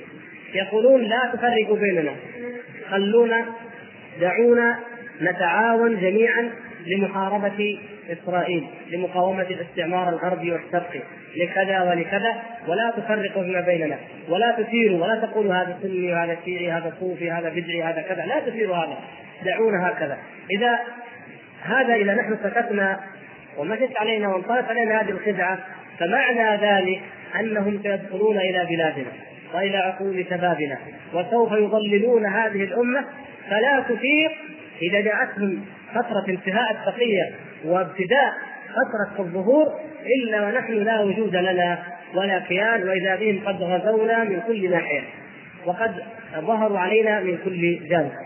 ولهذا يجب علينا من أعظم ما يجب وهو ما نختتم به هذا الحديث أننا نكون أولا على إيمان قوي بالله عز وجل. فإن الله سبحانه وتعالى قد توعد وقد وعدنا توعدهم ووعدنا. فقال وإن تصبروا وتتقوا لا يضركم كيدهم شيئا. فلا نعصي الله عز وجل فيسلط الله تبارك وتعالى علينا بمعاصينا وبذنوبنا؟ أولئك الفجار الاشرار من يهود أو نصارى أو مجوس وما اشبههم هذا أول شيء. وأعظم شيء يجب أن نتحلى به هو أن نتمسك بديننا. علما فلا تكفينا العواطف نريد العلم. ونريد العمل ونريد الجهاد بالدعوة إلى الله والأمر بالمعروف والنهي عن المنكر والقضاء على كل فساد في العقائد أو في العبادات والأعمال يتسرب إلى يتسرب إلى بلادنا وإلى أمتنا. لأن تحصيل الجبهة الداخلية هذا هو الأساس. وكما تعلمون الأعداء لا يغزون من خارج إلا إذا ضعفنا من داخلنا. إذا ضعفت الأمة من داخل قلوبها غزاها أعداؤها من خارجها. وهم لم يدخلوا الناس في الباطنية إلا من كان مريضا بالتشيع أو مريضا بالتصوف أو ما أشبه ذلك من الضلالات. فيجب علينا أن نحمي شبابنا من هذه الضلالات. هذا هو الشق الأول باختصار شديد والشق الثاني يجب أن نكون على وعي وعلى بصيرة وعلى إدراك ومعرفة بما يخطط لنا هؤلاء الأعداء. نحن في الحقيقة مثل الذي يقدر أو نائم إذا ضرب افاق ويظل مفيقا ما دامت الضربة حامية. فإذا برد أثر الضرب عاد إلى النوم. هذا مع الأسف هو حال وواقع هذه الأمة. بينما يجب علينا أن نكون متيقظين أشد اليقظة في كل وقت. فإن الإسلام مستهدف ولن يستهدف في زمن ما مثل ما هو مستهدف في هذا الزمن. فيجب علينا أن نتعلم من الأحداث حولنا ومما يدور ومما يجري وأن نعرف حقيقة هؤلاء الأقوام والعقائد التي تحفظهم وتدفعهم. إن الأمر يا شباب الإسلام ليس الأمر وليست القضية قضايا وقتية ولا قضايا زعامات مؤقتة محدودة ابدا الأمر أمر عقائد موروثة من قديم الزمان ويريدون أن يعيدوها جدع الأمر أمر حقد موروث متداول على هذا النبي. ما دامت ترتفع المآذن ويقال فيها أشهد أن لا إله إلا الله وأشهد أن محمدا رسول الله فلن يرضيهم والله ابدا هذا الأمر. أي زعيم مهما تغير ومهما جاء الذي بعده الكل متفقون على هذا لأنها عقيدة ثابتة وليست مواقف سياسية متغيرة. يجب أن يكون هذا معلوما لدينا جميعا وأن نكون واعين وأن نكون على مستوى المسؤولية في هذا الأمر وأظن الوقت قد حان الأذان نسال الله سبحانه وتعالى أن يوفقنا وإياكم لما يحب ويرضى يؤذن لله رب العالمين. الواقع يجب أن نقول إنني لم أكن ولم أضع في اعتباري ولا في حسابي أننا في محاضرة واحدة يمكن أن نعطي تفصيلا واضحا لهذه الفرقة التي هي في الحقيقة عدة فرق. وأيضا آه الإخوان الذين يعني سألوا بلا شك لا لا لا يستغرب أن تكثر الأسئلة حول موضوعات وردت في المحاضرة لأن هم أيضا معذورون بلا شك عندما لا تتضح لهم هذه الفكرة. ولكن كل ما ارجوه أن نضع من مثل هذه الأمور التي نسمعها أن نضع منها بداية بدايه لنا ونحن طلبة علم لله الحمد لنقرأ ونطلع ونأخذ العلم النافع ونأخذ الحقائق عن هذه الفرق وغيرها من مصادرها الصحيحة.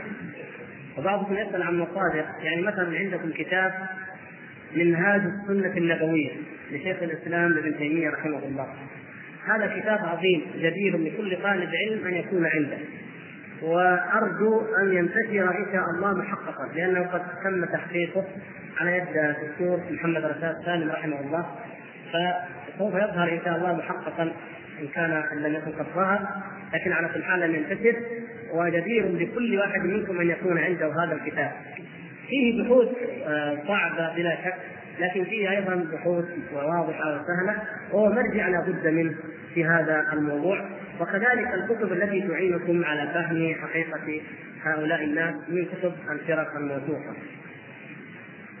آه، النشأة كثرت أسئلتكم عن النشأة كيف نشأت الباطنية ونوجد ذلك على أرجح الآراء بأن ما بذره عبد الله بن سبأ من القول بألوهية آه، علي رضي الله تعالى عنه وتلك الفكرة الخبيثة والتقية وما أشبه ذلك أنها ظهرت على يد هذا اليهودي الآخر وهو ميمون القداح. ميمون القداح وابنه عبد الله أو عبيد الله بن ميمون القداح الذي الذين انتقلوا إلى إسماعيل ابن جعفر أو محمد ابن إسماعيل ابن جعفر الصادق وقالوا بدأ دور جديد من أدوار الدين. فمن هنا تكون النشأة في الحقيقة مرتبطة باليهود والمجوس في آن واحد عبد الله بن في الأول وميمون القداع في الآخر. ثم البدء البداية الفكرية الواضحة وهي كتابة رسائل إخوان الصفا وخلان. الوفاء البداية العملية والنشأة العملية أول ما ظهرت عند ظهور القرامطة في سواد الكوفة سنة 285 تقريبا. آه بعض الإخوان يذكر يسأل عن بعض الفرق. آه فرقة الفرقة المسماة المكرمية. الفرقة المكرمية هذه فرقة من الفرق الباطنية أيضا من الفرقة الطائفة الإسماعيلية. ويعود الفضل في كان لها دولة آه، في أواخر القرن القرن العاشر. كان لها دولة قوية جدا في اليمن. ويعود الفضل في القضاء عليها بعد الله عز وجل إلى دخول الدولة العثمانية إلى اليمن. لأن الأئمة الزيدية عجزوا عن القضاء عليها حتى دخل العثمانيون اليمن فقضوا على دولتهم وبقيت عقائدهم متفرقة في بعض القبائل والمناطق. مثلا آه، السؤال عن الأصول العامة أو عن إقامة الحجة زي ما ذكر بعض الإخوان. إقامة الحجة على هؤلاء الناس آه، الحقيقة أن هؤلاء القوم ولا نعني الجهال والأتباع الطغام هؤلاء القوم ليسوا ممن يحتاج أن أن تقام الحجة عليه لأنهم يحرفون ويتعمدون ويريدون هدم الدين هدما صريحا واضحا ولكن مع ذلك مما يقيم الحجة عليهم أن يؤلف عن دينهم وأن تفضح عقائدهم وأن تقرأ وأن تعلم وأن تطلع ويناقشون على علم وهذا مما نحتاجه نحن المسلمين ونحن شباب الدعوة إلى الله جميعا. أيضا الأسئلة عن الفرق وقول النبي صلى الله عليه وسلم تنقسم هذه الأمة تفترق هذه الأمة إلى 73 فرقة. الباطنية ليست من فرق هذه الأمة وكذلك غلاة الروافض وغلاة الصوفية وكذلك غلاة نفاة الصفات كالجهمية أخرجهم من من الفرق الثنتين والسبعين أخرجهم أئمة الإسلام كعبد الله بن مبارك ووكيع وسفيان بن عيينة وأمثالهم وذكر ذلك الإمام البخاري في كتاب خلق أفعال العباد وذكر ذلك عبد الله بن أحمد في كتاب السنة وغيرهم من الأئمة الثقات الأثبات. نقلوا عن هؤلاء الأئمة أن هؤلاء الغلاة ليسوا من فرق الغلاة الذين كانوا في عصرهم كغلاة القدرية وغلاة نفاة الصفات ليسوا من فرق الثنتين والسبعين. قياسا على ذلك أشد من الباطنية لأنه ما من معتزلي ولا أشعري فضلا عن السني إلا وهو يكفر الباطنية ويخرجهم من الملة ولم تجمع الأمة الإسلامية وتجمع كتب التاريخ والفرق على تكفير أي فرقة كإجماعها على تكفير الباطنية. حتى أن كتب بعض كتب الشيعة الإمامية الاثنا عشرية تكفرهم لأنهم كما عرضنا يبدأون بالطعن في يبدأون بعرض العقيدة الشيعية ثم في الأخير يطعنون في علي وفي الأربعة الذين معه مثل ما طعنوا في أبي بكر وعمر فيكون الأمر وينتهي الحال إلى تكفير علي أيضا وأنه كذاب ودجال. فمن هنا تكفرهم أيضا بعض كتب الشيعة الإمامية وإن كانوا وإياهم بالأصل والمشرب واحد.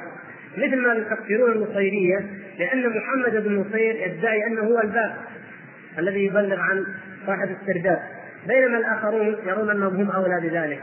فاختلفوا في هذه القضية بعد اتفاقهم جميعا على اختلاف فكرة الغائب في السرداب فنتيجة لهذا الاختلاف يكفر بعضهم بعضا.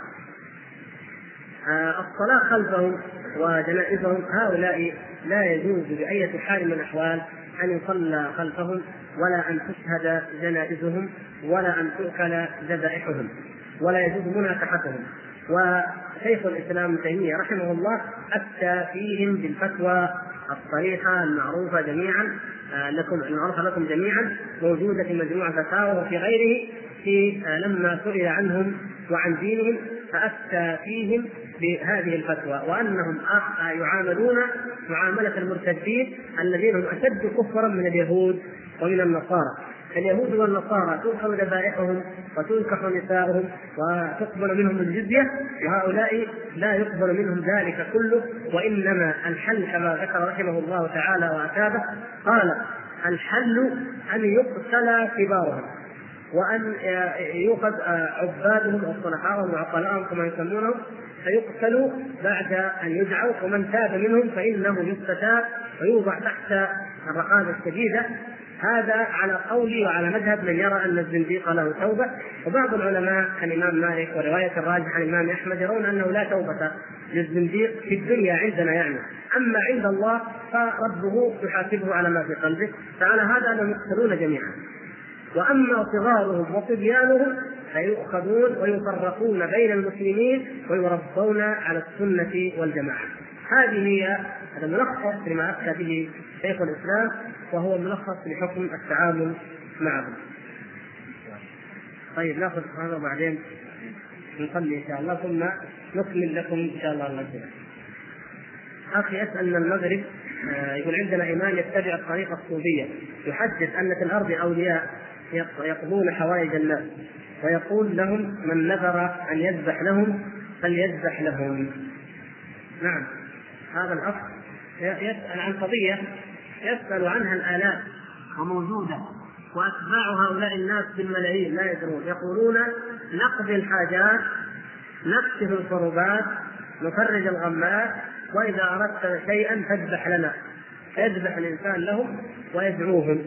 فماذا تريدون بالله بعد أن يدعو الإنسان غير الله؟ ويعتقد أن غير الله هو الذي يكشف الغم ويشفي المرض ويذهب الحزن وأيضا يذبح لك ماذا تعتقدون؟ ماذا بقي من دين هذا الإنسان؟ أليس هذا هو الشرك الأكبر؟ فيا أخي هذا هو هؤلاء هم أئمة الشرك وأئمة الضلال فلا يجوز لك أن تعتقد أن احدا يقضي الحوائج ويدعى أو يستغاث به إلا الله عز وجل والمخلوق إنما يقضي حاجتك فيما يستطيع عليه ومواجهة أمامه فيما يقدر لا بوسيلة غيبيه وأما الدعاء غير الله عز وجل فإنه يخرج من الملة. الدعاء هو العبادة كما قال النبي صلى الله عليه وسلم وكما جاء في كتاب الله عز وجل وقال ربكم ادعوني أستجب لكم. إن الذين يستكبرون عن عبادتي فيدخلون جهنم داخلين وأيضا كما ذكر في أكثر من موضع أن المشركين يوم القيامة يكفرون بدعائهم وقال يكفرون وكانوا بعبادتهم كافرين. فالدعاء والعبادة تأتيان بمعنى واحد في القران وكذلك الذبح لغير الله عز وجل هو نوع من أنواع الشرك الأكبر لأنه صرف لعبادة المحضه إلى غير الله عز وجل. أن يذبح لغير الله بهذه النية بنية التقرب وقضاء الحاجات وكشف الكربات هذا ارتكاب وفعل للشرك الأكبر الذي لا يغفره الله عز وجل إلا بالعودة إلى الإيمان وشهادة أن لا إله إلا الله وأن محمدا رسول الله والتوبة منه ومن جميع أنواعه. نسأل الله سبحانه وتعالى أن يعافينا وإياكم من الشرك وأن ينصر الإسلام على المشركين. إنه سميع مجيد نصلي إن شاء الله. ثم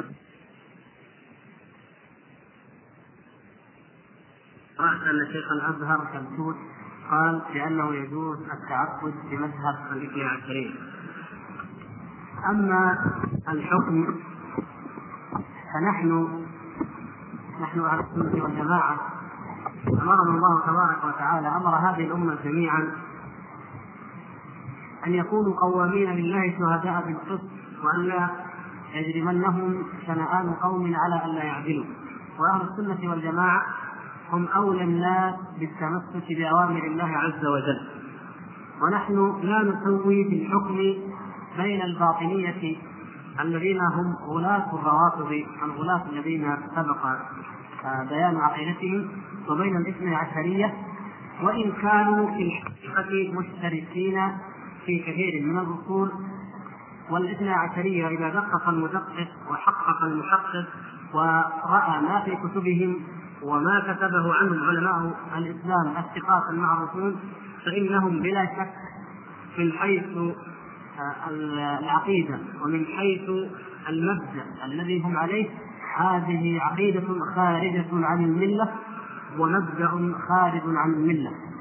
وأما الباطنية فهم أشد منهم كفرا وأشد إيغالا في الرفض.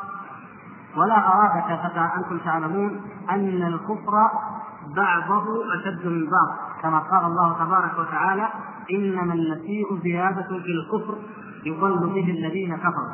فإن مشركي قريش والعرب كانوا على الشرك وعلى الكفر لكن زيادة في الكفر شرعوا ما لم يأذن به الله سبحانه وتعالى. فالباطنية أشد وما من باب تخرج منه الرافضة الإمامية الاثنى عشرية من الملة إلا والباطنية أولى وأشد وأكثر خروجا منه. منهم. أما بالنسبة لفتوى شمسوس وأمثاله فنعم إنه قد صدرت هذه الدعوة دعوة التقريب بين المذاهب في مصر. ودعا إليها بعض العلماء وراجع على بعضهم مع الأسف حتى أصبحوا يدرسون ما يسمى الفقه الجعفري. يدرس في الأزهر ما يسمى الفقه الجعفري. ونتيجة لذلك يقول سنسوس وغيره مثل هذا القول والحقيقة أن الفقه والأحكام الفقهية لاية طائفة لا يمكن أن تنفصل عن عقيدتها.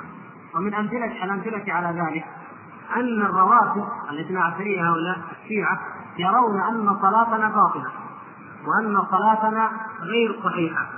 فكيف؟ بناء على ماذا؟ بناء على اعتقادهم فينا بأنهم يقولون من رضي من تولى أعداء علي فهو كافر. وفي كتب كثيرة منها الكافي ومنها من لا يحضره الفقيه وأمثال ذلك تنص وتصرح بان من يتولى أعداء علي فهو كافر. يعني من يتولى أبا بكر وعمر وعثمان الذين في نظرهم أعداء علي فهو كافر. فاذا صلاتنا غير صحيحة. فكيف نقول إن الأحكام الفقهية لا ارتباط لها بالعقيدة؟ قد تقولون إن الروابط يصلون خلفنا، نعم هذا مثل ما تقدم، يجب أن نعرف دينهم لنعرف كيف يفكرون وكيف يعملون. في هذه الكتب نفسها من كتب دينهم يقولون إذا صليت خلف هؤلاء خلف الناصبه يعني أهل السنة انهم ينصبون عليا العداوة إذا صليت خلف الناصبه أو قالوا فصل خلفهم فإن لك سبعمائة حسنة. يعني صلاتك خلف الناصبة مضاعفة سبعمائة حسنة مرة. لماذا؟ لأنك تحط لأنك تأخذ حسناتهم تصلي خلفهم من أجل من أجل أن تأخذ من حسناتهم وتحط آثامك عليهم. هذا منصوص عليه في كتبهم. فيصلون معنا بهذه النية. وقالوا أو عن أبي عبد الله هذا صاحبهم هو جعفر يقول قال أبو عبد الله عليه السلام وغيره قال لا تكبر إذا صليت معهم لا تكبر تكبيرة الإحرام. لأن مفتاح الصلاة هو التكبير فادخل معهم بلا تكبير. أيضا هذا لون من ألوان التقية. يدخل ولكن لا يكبر. أيضا نص في أكثر كتب الفقهيه على أنك إذا صليت خلف الناس أو العامة فإنك تنوي الانفراد. يعني هو في الحركات مع الجماعة لكن في نفسه ينوي الانفراد. ولهذا أحيانا تجدون المخالفة واضحة. تجدون الإمام يصلي أربع ويصلي ركعتين ينفرد عنه لأنه هو أصلا منفرد بالنية عنه. إلى غير ذلك مما المقصود منه أن تعلموا أنه لا يمكن أن تفصل بين العقيدة وبين الأحكام التعبدية الفقهية. ونحن وهم مختلفون في الأصول والفروع فكيف نقول إننا أن إنه يجوز التعبد بدينهم كما قال تلفون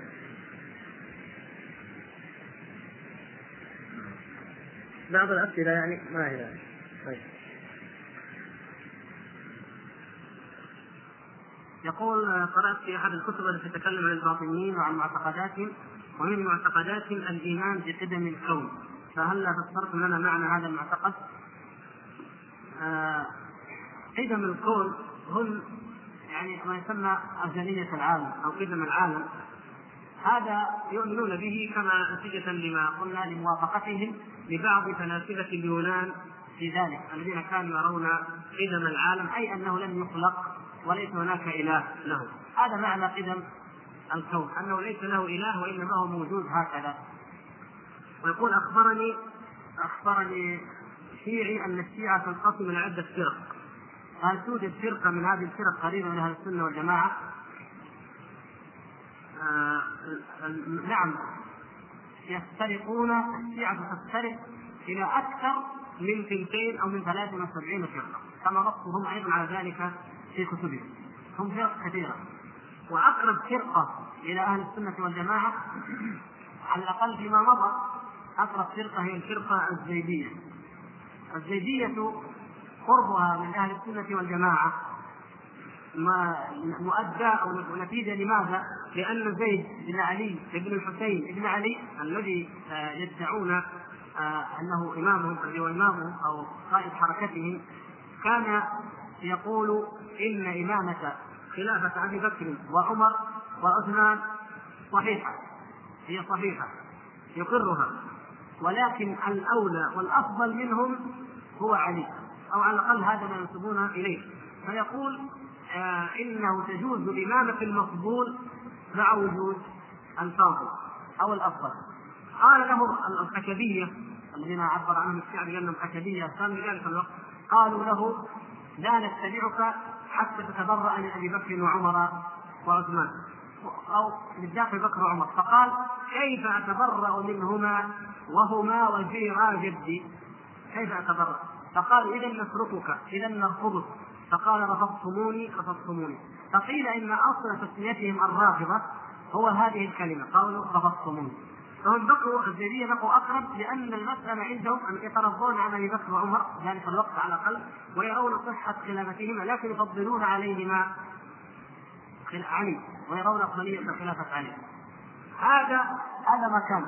مع الزمن أصبحت الزيدية معتزلة كما هو الحال بالنسبة للشيعه الاثنى عشريه أصبحوا في العقيدة معتزلة.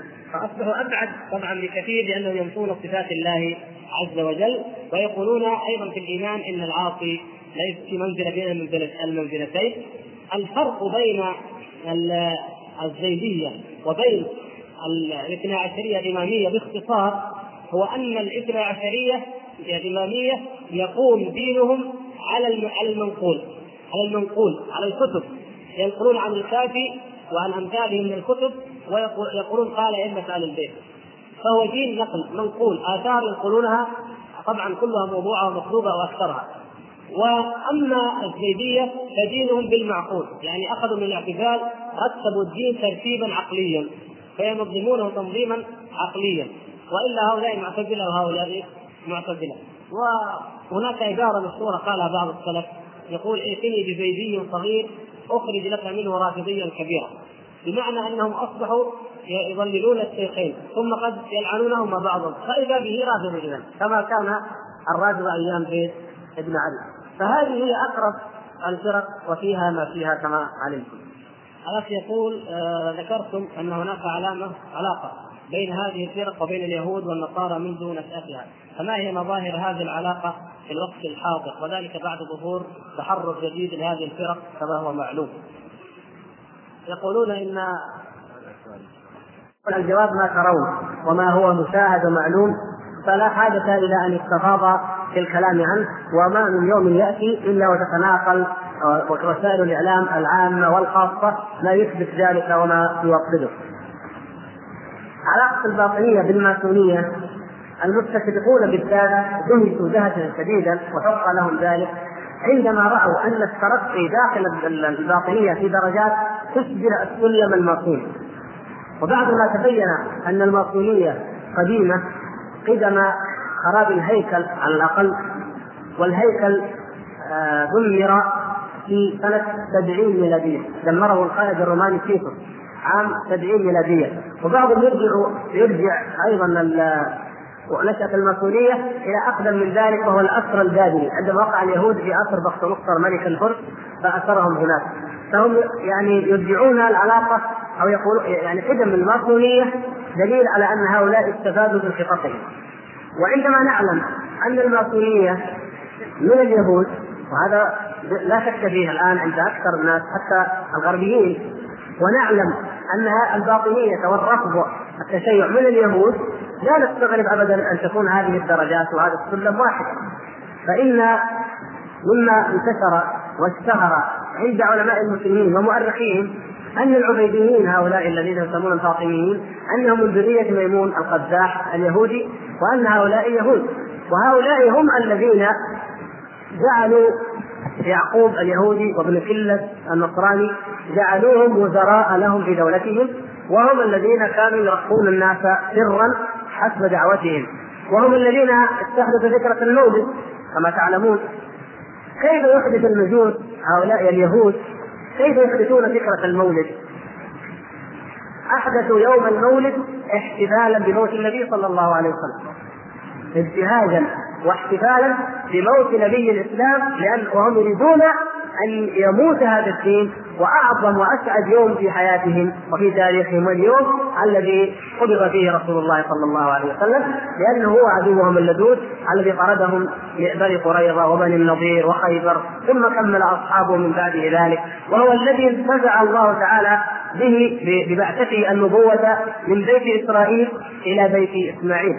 فتاريخهم يشهد بأن هذا هو حالهم وكانوا يربون الناس تربية سرية على درجات تشبه الدرجات الماسونيه تماما وهذه المقارنة كما قلت أثارت عجب المستشرقين وغيرهم وأي باحث لابد أن يفاجأ بهذه هذا التشابه.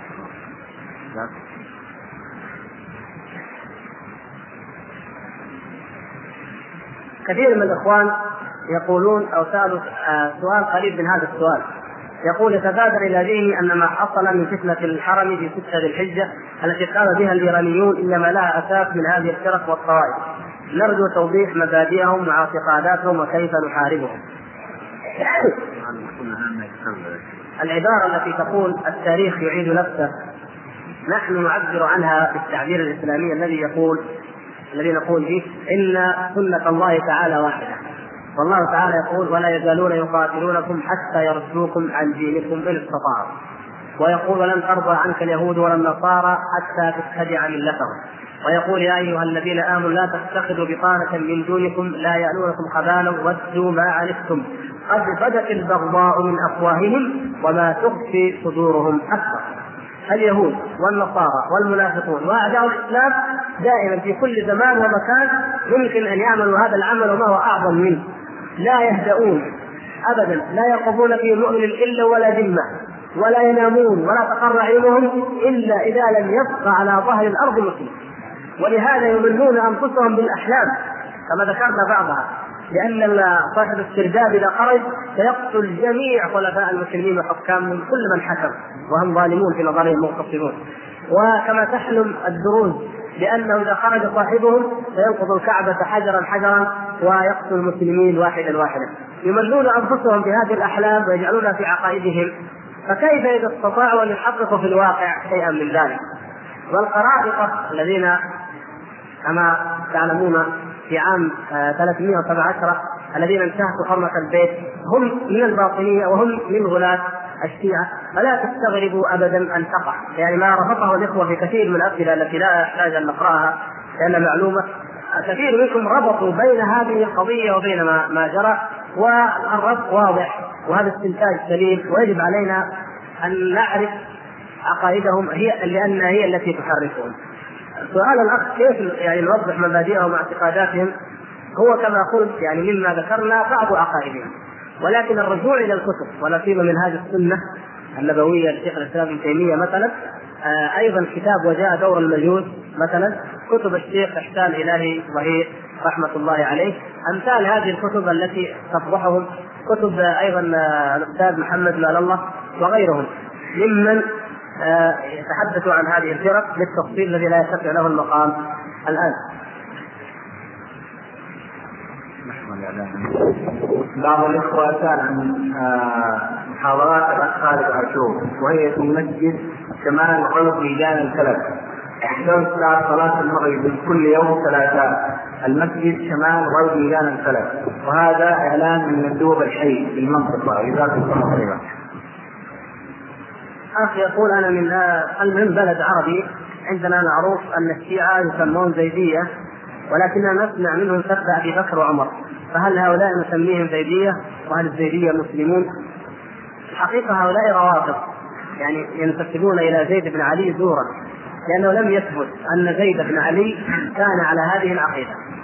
وهؤلاء روافض ينطبق عليهم القول التي أوردناها لكم وهي مقام بعض العلماء يأتني بزيدي صغير يعني يدعي ذلك أخرج لك منه رافضيا كبيرا. فهؤلاء في الحقيقة روافض لأن الرافضة ثلاثة أقسام. أو الشيعة ثلاثة أقسام. المفضلة وهم الزيدية هذه درجة. السبابة أو السابة الذين يسبون الشيخين. درجة ثالثة المؤلهة. درجة ثالثة الذين يؤلهون علي رضي الله تعالى فهم في هذه الدرجات هؤلاء إذا انتقلوا من درجة المفضلة إلى درجة السبابة أو السابة فليسوا إلى الزيدية وإنما هم رافضة. وإن كانوا يسمون يعني من حيث الاسم الزيدية. وهل الزيدية مسلمون؟ ينطبق عليهم في هذه الحالة إذا أصبحوا رواتب ما ينطبق على الرافضة إذا كانوا فعلا زيدية مجرد تصوير فإن ذلك لا يخرجهم من الملة ولكن يخرجهم من السنة.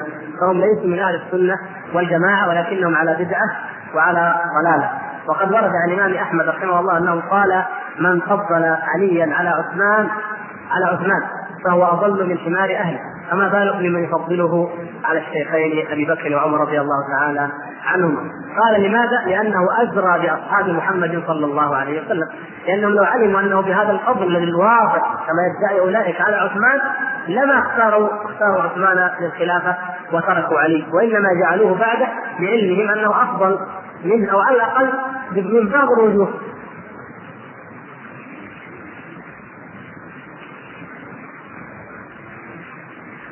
الأخ يقول قال أبو هريرة رضي الله تعالى عنه قلت لرسول الله صلى الله عليه وسلم إني أسمع منك أحاديث كثيرة فلا أحفظها. فقال له الرسول صلى الله عليه وسلم أبسط رداءه فبسطت ردائي فضمه ضمه ثم قال آه خذه فأخذته فلم أنس شيئا بعد ذلك. كيف يستدل به أهل الباطل إن كان لهم وجه استدلال وكيف نرد عليه؟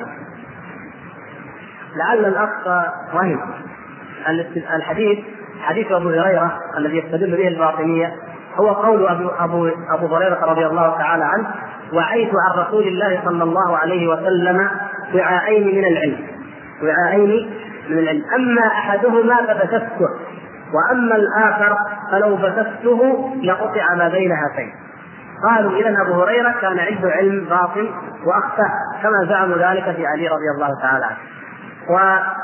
ما معنى هذا الحديث؟ أبو هريرة رضي الله تعالى عنه ما أخذه عن النبي صلى الله عليه وسلم من الأحكام. فإنه بث لأنها أحكام. وأما ما لم يبثه فهو أخبار الفتن. أخبار الفتن. أن فلانا سوف يقول كذا وفلانا سوف يقتل فلان. وما يحدث من الفتن التي أخبر النبي صلى الله عليه وسلم أنها ستقع بعده. كما أخبر حذيفة رضي الله تعالى عنه مثلا بأسماء المنافقين دون أن يخبر غيره. فأبو هريرة رضي الله تعالى عنه لم يبث ذلك ولا حاجة ولا مصلحة للمسلمين أن يبث لأنه من أخبار الفتن وهي واقع ستقع. وأما الأحكام فإنه لم يكتمها ولم يكتم منها شيء. وأما علي رضي الله تعالى عنه فقوله إنه كتم شيئا من العلم أو انه اختصه النبي صلى الله عليه وسلم بشيء من العلم اولا في هذا طعن في نبوة النبي صلى الله عليه وسلم. كيف يبعثه الله رحمة للعالمين؟ ويأتي بهذه الأنانية وحاشاه من ذلك صلى الله عليه وسلم فيقول يا أهل بيتي تعالوا أعطيكم أخبار خاصة وعلم خاص وكل شيء وأنتم يا بقية الناس خذوا هذا العلم العام. يختص أهل بيته سبحان الله. نحن الآن لو أعطى لو واحد منا حصل على ألف ريال وقيل وزعها واعطى أهل بيته شيء وأعطى الناس شيء ما وما دروا عن الناس لقلنا هذا خاين ولا لا في في في المتاع الفائت الزائل فكيف يخور رسول الله صلى الله عليه وسلم أنه كتم شيئا من الدين واختص به فقط أهل بيته لانهم أهل قرابته. رسول الله صلى الله عليه وسلم كما تعلمون أحب الناس إليه لما سألوا عمرو بن العاص من أحب الناس اليك؟ قال عائشة قال من الرجال؟ قال أبوها لو كنت متخذا خليلا لاتخذت أبا بكر خليلا. فهذا هو أحب الناس إليه ورفيقه في الغار وصاحبه إذا قيل صاحبه فهو أبو بكر لم ينقل عنه ولم يحصل ولم تنسب أي فرقة أنه اختصه بشيء. فما بالكم بغيره؟ ولو كان هناك شيء فرضا لقدم عليه هذا الصاحب قبل القرابة فهو أفضل عنده وأحب من قرابته. المقصود أن هذا تخوين للنبي صلى الله عليه وسلم. الأمر الثاني أن السبئيه أشاعوا ذلك في أيام علي رضي الله تعالى عنه. وصح عنه في حديث صحيح في في البخاري ومسلم ورواه احمد بن مسند وغيره أنه قال لما سئل هل خصكم رسول الله صلى الله عليه وسلم بشيء من العلم؟ الذي هو العلم الباطن كما يزعمون. الصوفية والباطنية. الروافض يتفقون على أن هناك علم باطن عند علي. فيقول رضي الله تعالى عنه لا والذي خلق الحد وضرع النسمة ما خصنا رسول الله صلى الله عليه وسلم بشيء إلا فهما في كتاب الله وما في هذه الصحيفة. الفهم في كتاب الله؟ ممكن أي إنسان يفهم ويستنبط من كتاب الله هذا شيء ما فيه حرج على المسلم. وما في هذه الصحيفة؟ فأخرجها فقرأوها فاذا فيها العقل وفكاك الأسير والا يقتل مؤمن بكافر يعني معاهدة. عاهد النبي صلى الله عليه وسلم وكتبها احتفظ علي بهذه الورقة في قراب سيفه. والأحكام التي فيها مبثوثه وواردة عن صحابة آخرين ومعروفة عند المسلمين. وبعض الروايات فيها زيادة وأن لعن الله من آوى محدثا وأن المدينة حرم ما بين عين إلى فوق لعن الله من آوى فيها محدثا. روايات كلها صحيحة في الصحيحين وغيرهما. فهو بنفسه رضي الله تعالى عنه قد تبرأ من ذلك. الأخ يقول إن الصبر ليضيق بهذه البدع فما واجب الشباب المسلم تجاهها وهل من بشائر بشرك الله بالخير؟ أما أن الصبر يضيق فلم لا يضيق؟ كيف لا يضيق؟ والأمر أمر شرك بالله عز وجل وهدم للإسلام وطعن بنبيه صلى الله عليه وسلم وتكذيب لكتاب الله وصد عن سبيل الحق. لا بد أن تضيق صدور المؤمنين. وضاقت نفس النبي صلى الله عليه وسلم لما رأى الكفر لما رأى الاصنام تعبد من دون الله عز وجل. ضاقت. وأنزل الله سبحانه وتعالى عليه الآيات في ذلك. فلا تذهب نفسك عليهم حسرات فلعلك باخع نفسك على آثارهم. إلى آخره. الضيق يقع. وهو صلى الله عليه وسلم من كثرة ما تعلم من أحد مواقف المشركين ذهب وهو لا يدري عن عن نفسه وقال فما أفقت إلا وأنا بقرن التعالى خرج من مكة ومستغرق من الهم والتفكير وما أفاق إلا وهو بقرن التعالى صلى الله عليه وسلم لأنه رحمة للعالمين يريد لهم الخير يدعوهم إلى النجاة ويدعونه إلى النار يخونونه وهو الأمين. ويكذبونه وهو الصادق. فلا بد ليس غريبا أن تضيق صدورنا بأمثال هذا الضلال. وأما البشائر فنعم يا أخي البشائر موجودة. وأبشركم أبشر إخواني جميعا بما بشر به النبي صلى الله عليه وسلم أصحابه.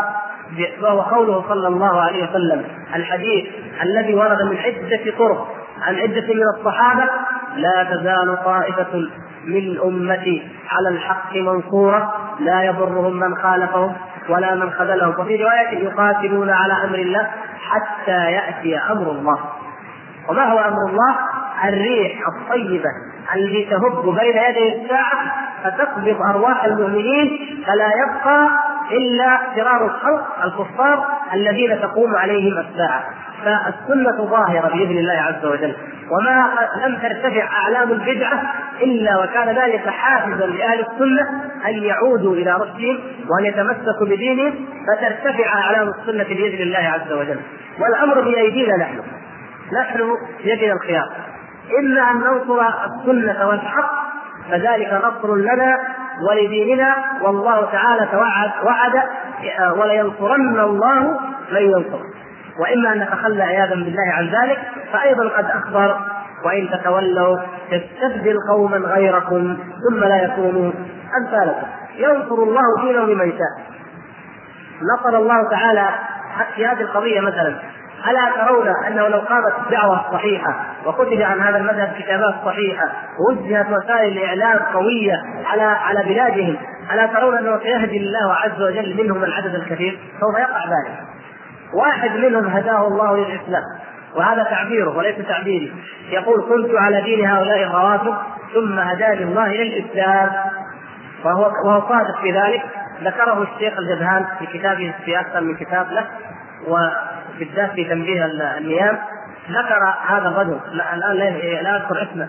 لكن هذا الرجل رد عليهم وفضحهم وبين مخافيهم وهو الذي رد على قصيدة الضال منهم الذي يقول آه ماذا منطقي وكلامي والقلب من يوم السقيفة دامي رد عليه بقصيدة أطول منها وبين مخازيهم وفضائحهم.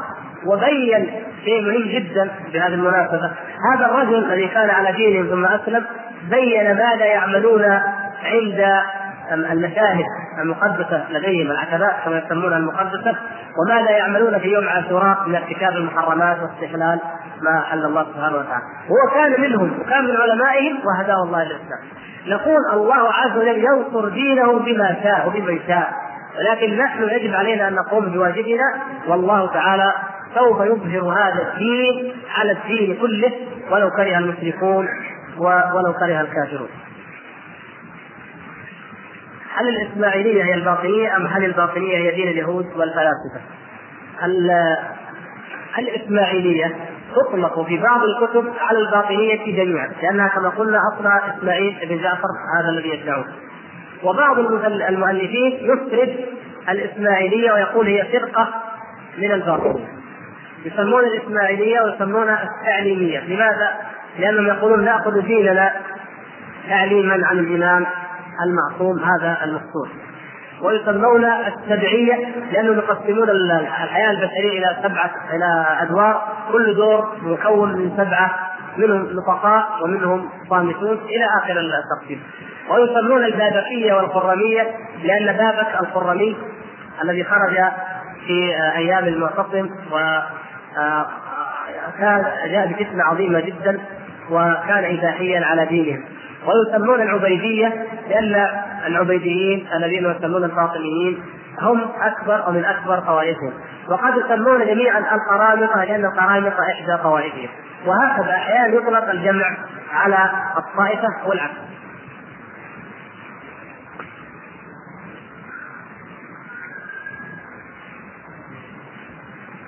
أخ يقول ما علاقة صوم اليهود للعاشر من محرم؟ وما يفعله الشيعة من محرمات في اليوم نفسه. قوم اليهود كما تعلمون يقولون إن هذا يوم أعز الله تعالى فيه موسى أظهر الله تعالى فيه موسى وأغرق فرعون. هذا الثابت في الحديث. ولذلك نحن كما قال النبي صلى الله عليه وسلم نحن أولى بموسى منهم فنحن نصومه أما الرافضة فإنه يقترن عندهم بمقتل الحسين لأنه قتل في هذا اليوم الحسين. وهم كما اسلفنا يسمون الخشبية. يعني كانوا يريدون أن ينتقموا من أنفسهم لأنهم هم الذين اغروه وهم الذين خدعوه. كتبوا له تعال عندك القوة والشوكة والمنعة وحذره عبد الله بن عباس وحذره عبد الله بن عمر وغيرهم من الصحابة قالوا احذر هؤلاء فإنهم كذابون. وقد كذبوا على أبيك وقالوا أباك من قبل فما قبل فذهب فخذلوه. فلما قتل قالوا نكفر عن أنفسنا بأن نجتمع في هذا اليوم في هذه الذكرى ونضرب أنفسنا ولذلك يسمون التوابين أيضا يعني يتوبون نضرب أنفسنا يضربونها بالسيوف وبالخشب وبالسكاكين وبالأحذية وبكذا يلطمون ويلطمون والذي يموت من هذا الضرب يعتبرونه شهيدا. مع الزمن ومع دخول هؤلاء الذين آه، يخططون لهذا الدين وهم غير هؤلاء الرعاة الذين يخططون للدين من اليهود والمجوس وأمثالهم أدخلوا قضية الإباحية في هذا اليوم وفي هذه الشعائر الدينية عندهم فأدخلوا الإباحية فيهم كما أدخلوها عند القرامطه وكما تعلمون أن المتعة نفسها من أسباب هذه الإباحية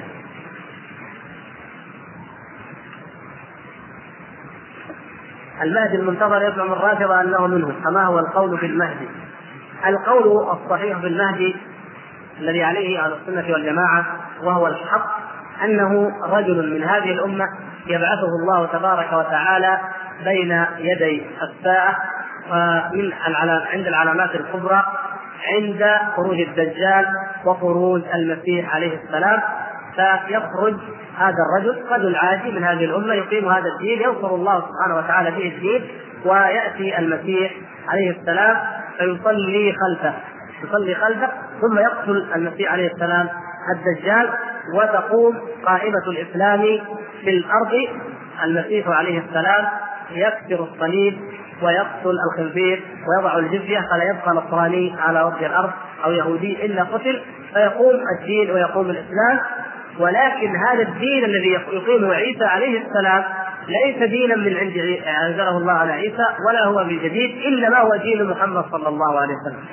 فائتمام عيسى صلاة عيسى عليه السلام خلف هذا الإمام الذي هو المهدي هي مما يدل على هذا أنه آه إنما جاء تابعا لشريعة محمد صلى الله عليه وسلم. والأحاديث الواردة فيه متواترة وإن لم ترد في الصحيحين تصريحا لكن وردت الإشارة إليه ورد في غيرها بأحاديث صحيحة لا ينكرها إلا من ينكر نزول عيسى.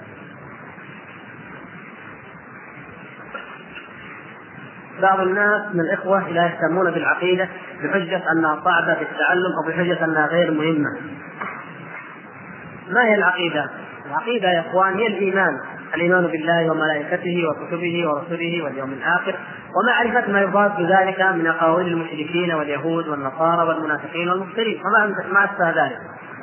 أما أنها صعبة الحقيقة أنه ليس هناك أسهل من العقيدة الإسلامية التي جاء بها محمد صلى الله عليه وسلم، الحنيفية السمحه سهلة جدا. إن كان هناك صعوبة فهي في معرفة أعدائها، معرفة المخالفين لها. هذه نعم صعوبة ولماذا نحن دائما نريد الجنة بسهولة؟ لماذا نريد سلعة الله الغالية برفق؟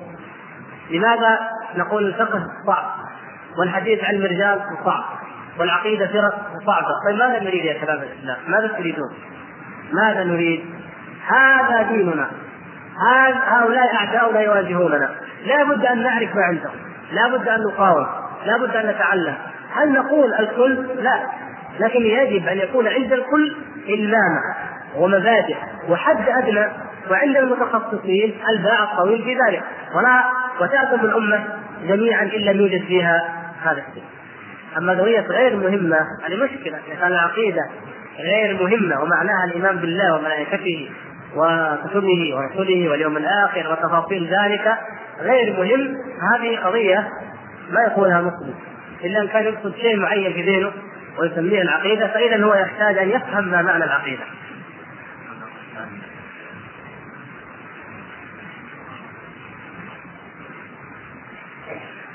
العقيدة مكرر هذا على كل حال ما آه، أماكنهم اليوم في اسمائها العصرية أوضحنا ذلك النصيريه معروف مكانهم اسمهم معروف الروافض والشيعة في أيضا عدة بلدان. الإسماعيلية البهرة موجودين في باكستان في الهند أكثر في كينيا في أوروبا في اليمن. يعني أظن واضح.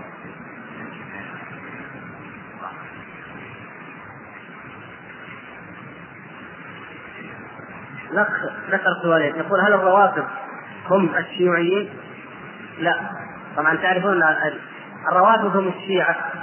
الروافض مطلق يطلق على الشيعة وليس الشيوعيين. الشيوعيين هذول يهودي ثاني برضه وراء اليهود كان ماركس اليهودي هو الذي أنشأ الشيوعية. وعبد الله بن سبأ اليهودي هو الذي أنشأ الشيعة. لكن عبد الله بن سبأ كان من اليمن وكان في القرن الأول من الهجرة في زمان الخلفاء الراشدين. وأما كارل ماركس فإنه كان في القرن التاسع عشر الميلادي في القرن الماضي وكان يهوديا المانيا. والغرض من الدينين واحد ومن كل ما يعمله اليهود وهو هدم أديان العالم وهدم أخلاقهم وإباحة الفحشاء بينهم. ومما يعني يدلكم على ذلك أن مجتمع القرامطة كان شيوعيا بحتا في ناحية المال وفي ناحية النساء. حتى أن روجيه جارودي الذي اعلن أنه أسلم فيما بعد. هو أصلا كان من كبار الشيوعيين الفرنسيين. في رده الأول لما نقد الماركسية قبل أن ينتقل منها إلى شيء آخر يقول إن الماركسية ليست عقيدة أزلية. في امكان كل إنسان أن يكون شيوعيا ماركسيا من تاريخه. وأمثلة على ذلك الدول العربية. والعالم الإسلامي. لو قرأ تاريخ القرامطة لكان لاصبح شيوعيا على الطريقة القرمطية ولا يحتاج أن يكون شيوعيا على الطريقة الماركسية يعني يقول ما هي عقيدة الأبد هي عقيدة تاريخية قديمة. والقرامطة أخذوها عن المزدكية وهي أيضا شيوعية قديمة. ماذا تقول في عقيدة الخميني؟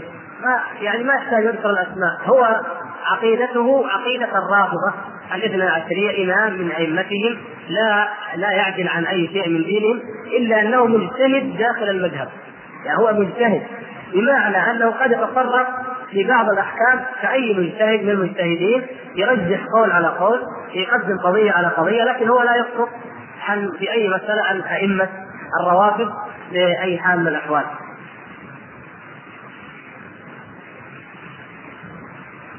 يسأل الاخ هل يكفرون قاده هؤلاء الروافض وما وجه تكفيرهم؟ طبعا من خلال معرفتنا بعقائدهم لا شك أنهم يكفرون وبالذات زعمائهم لأن القول بتحريف القرآن لا شك أنه كفر. القول بتكفير أصحاب النبي صلى الله عليه وسلم كفر. الطعن في الصديقة بنت الصديق؟ الطاهرة المطهرة المبرأة من فوق سبع سماوات. أم المؤمنين عائشة رضي الله تعالى عنها لأنها ارتكبت الفاحشه هذا كفر وتكذيب لكتاب الله وهذا ما يدينون به هم. اعتقادهم بعصمه الأئمة. بل بألوهية الأئمة؟ كما في الكافر أنهم يعلمون ما كان. وما سيكون اعتقادهم بأن أئمتهم لهم خلافة تكوينية تخضع لها جميع ذرات الوجود ماذا بقي لله عز وجل؟ إذا كان كما في كتاب ولاية الفقيه الذي ترجم في اسم الحكومة الإسلامية لزعيمهم هذا يقول لأئمتهم خلافة تكوينية تخضع لها جميع ذرات الوجود هل يمكن يكون هذا مسلم؟ ويقول إن لأئمتهم درجة لا يصل إليها ملك مقرب ولا نبي مرسل من فضل أحد على محمد صلى الله عليه وسلم. هل يمكن يكون مسلما؟ أي فقرة يعني من أي باب من أبواب عقائدهم تجد الكفر الصريح والضلال البعيد عافانا الله وإياكم. أما الطغاة والعامة والأتباع فهؤلاء هم منهم في وقت المواجهه هم منهم. نعم. وأما في وقت المجادلة فاننا نجادلهم بالتي هي أحسن ولعل الله أن يهدي بعضهم ان يكون ملبسا عليه لكن في وقت المواجهة يكون حالا كما قال النبي صلى الله عليه وسلم في كبار وصغار ونساء المشركين هم منهم.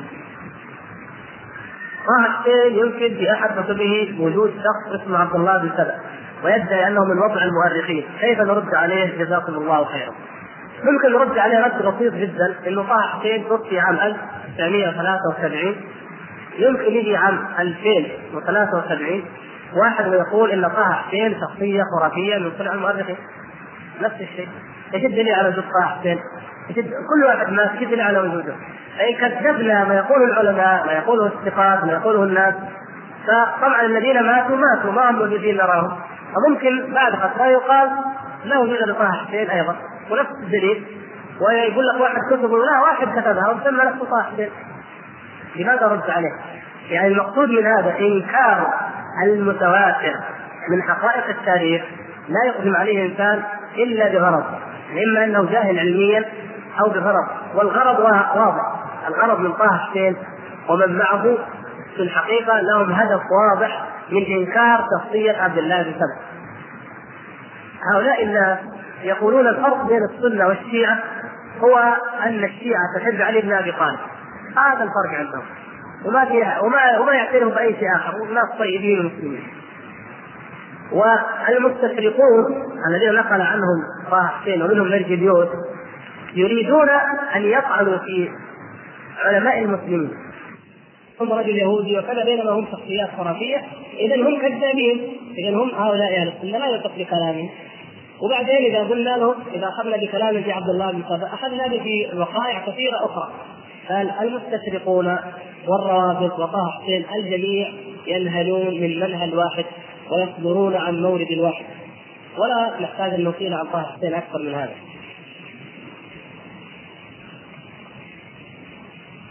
الأخ يقول ذكرت في المحاضرة رسائل إخوان الصفا وأنها تحمل في طياتها مذهب الباطنية الخبيث.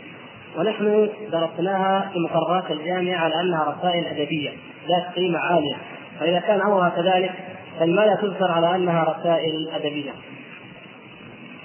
ابن سينا وهو مشهور من فلاسفة مشهورين جدا الذين ينكرون البعث ويكفرون بآيات الله. هو أصله كان على على دين العبيديين الاثنى عشرية ثم أصبح فيلسوفا ينكر الأديان وينكر الوحي يعظم يعظم وتسمى باسم ويفتخر به وتسمى باسم المستشفيات والمستوصفات والشركات والرازي أيضا الطبيب أبو زكريا الرازي هذا الملحد كثير ما إخوان الصفا. يعني نحن في غفلتنا ممكن ان نفعل وأن نتخذ مثل هذا. فهذا هذا شيء. الشيء الآخر إن في هذه الكتب أسلوب أدبي ممكن. يعني إحنا قلنا إنه ما يوجد شاعر جاهلي شعره جيد. ما يمكن يوجد أديب شيوعي ولا شيعي شعره أو ادبه ممكن. يعني كون الله تعالى أعطاه موهبة في كتابه أو بيان. لا يعني أن الله أعطاه الهداية. وأعطاه العقيدة الصحيحة التي ينجو بها من عذاب الله ويدخل بها الجنة هذه قضية وهذه قضية فافرض أن لها قيمة أدبية ما قيمتها الإسلامية؟ ما قيمتها من حيث الدين والعقيدة؟ بلا شك أنها كفر وضلال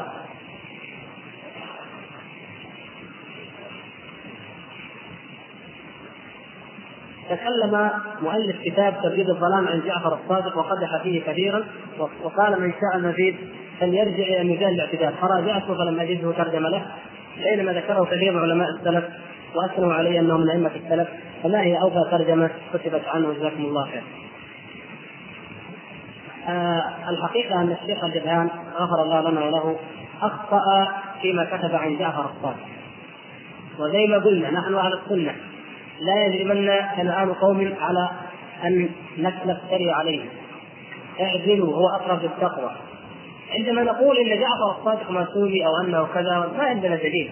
ما عندنا دليل. وهذا قول بغير علم. هذا الكلام هو خطأ ولا نقر الشيخ عليه وإن كان الشيخ جزاه الله خيرا له باع طويل في محاربة هذه الفرقة وأمضى عمره تقريبا كله في فضح هذه الفرقة الضالة. لكن لا نقر نحن لا نقول إلا الحق. ولا نقول شيء بغير دليل وبغير بينة وأما يعني ما يتعلق بجعفر الصادق فكما قرأت يا أخي هو ما كتب عنه علماء الجرح والتعديل هم أوثق من يرجع إليهم ولا تلتفت إلى قول غيرهم أبدا. ما موقف أهل البيت وخاصة جعفر الصادق من الشيعة؟ آه، أهل البيت المهتدي منهم والأئمة منهم ينكرون ما تنسبه إليهم الشيعة. كان محمد بن الحنفيه رحمه الله يعني محمد بن علي بن أبي طالب يصيح على الملأ ويتبرأ من المختار بن أبي عبيد الكذاب كذاب ثقيف.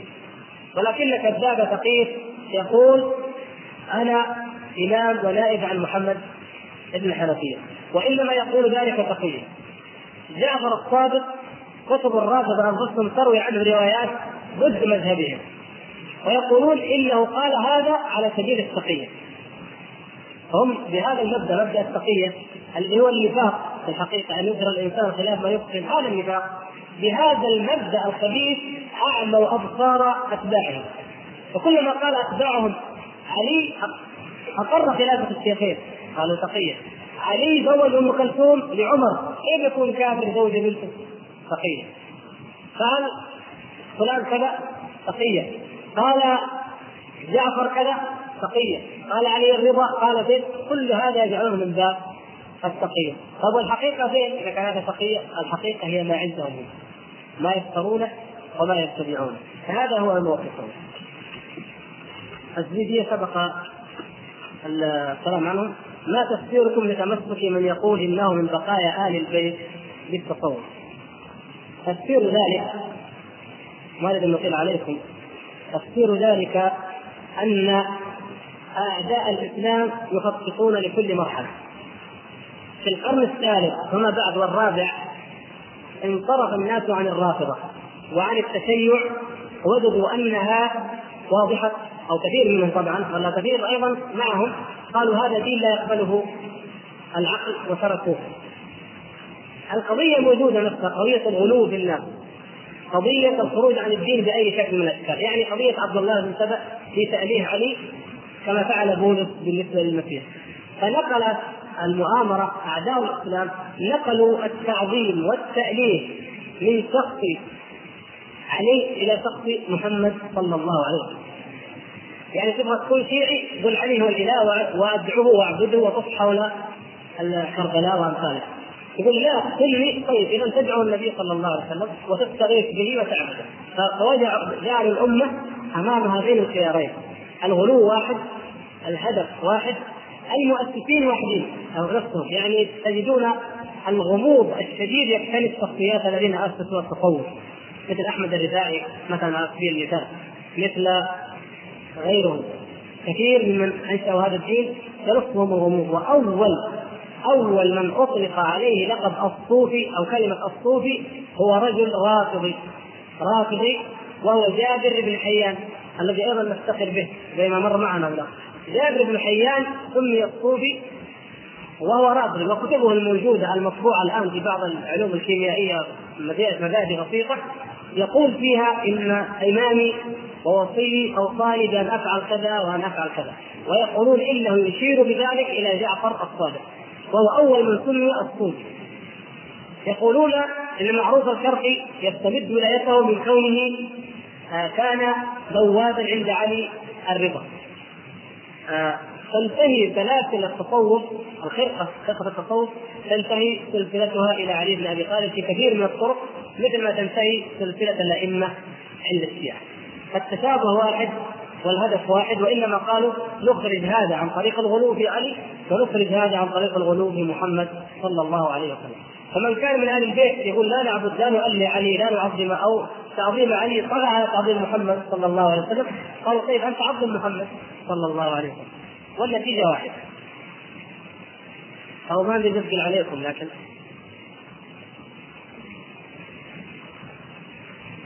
بما يفسر مدافعة ابن حجر الهيثمي صاحب كتاب الزواجر عن الصلاة الكبائر عن ابن عربي ويقول إن الذين يعادونه من أجل ابياته الشركية لم يفهموا ما قصده.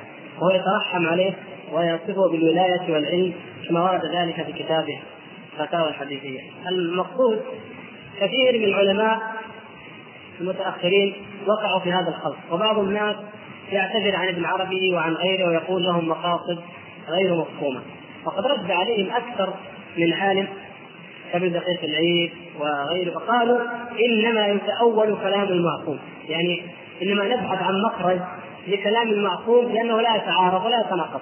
أما كلام غيره لما نبحث له عن مخارج وهو واضح الكفر. كل ما قاله ابن عربي فإنه معانيه الظاهرة الواضحة هي الكفر. عندما يقول إن الله هو أبو سعيد الخراج وهو فلان وهو فلان ويقول الرحمن على العرش استوى ومن استوى؟ وعلى أي شيء استوى؟ وما في الوجود إلا هو. امثال هذا الكلام كفر واضح لماذا نتاول له؟ فيقع أن يخطي بعض العلماء ويحسنون الظن بهؤلاء على أنهم أولياء والحال ليس كذلك. والإنسان لا يبالي بمن أخطأ وإنما عليه هو أن يقرأ وأن يطلع والحق واضح في هذه المسائل. فلهم من الأبيات ولهم من الكتب ما لا يقبل التأويل باي حال من الأحوال. آه، قلتم أن البهرة والاغاخانية موجودون في الهند. فهل لكم جزاكم الله خيرا أن تبينوا إن كان هنالك علاقة بينهم وبين صوفية الهند في عصرنا الحاضر؟ هناك علاقة واضحة جدا بين صوفية الهند وبهرة الهند وهي العلاقة بالإنجليز.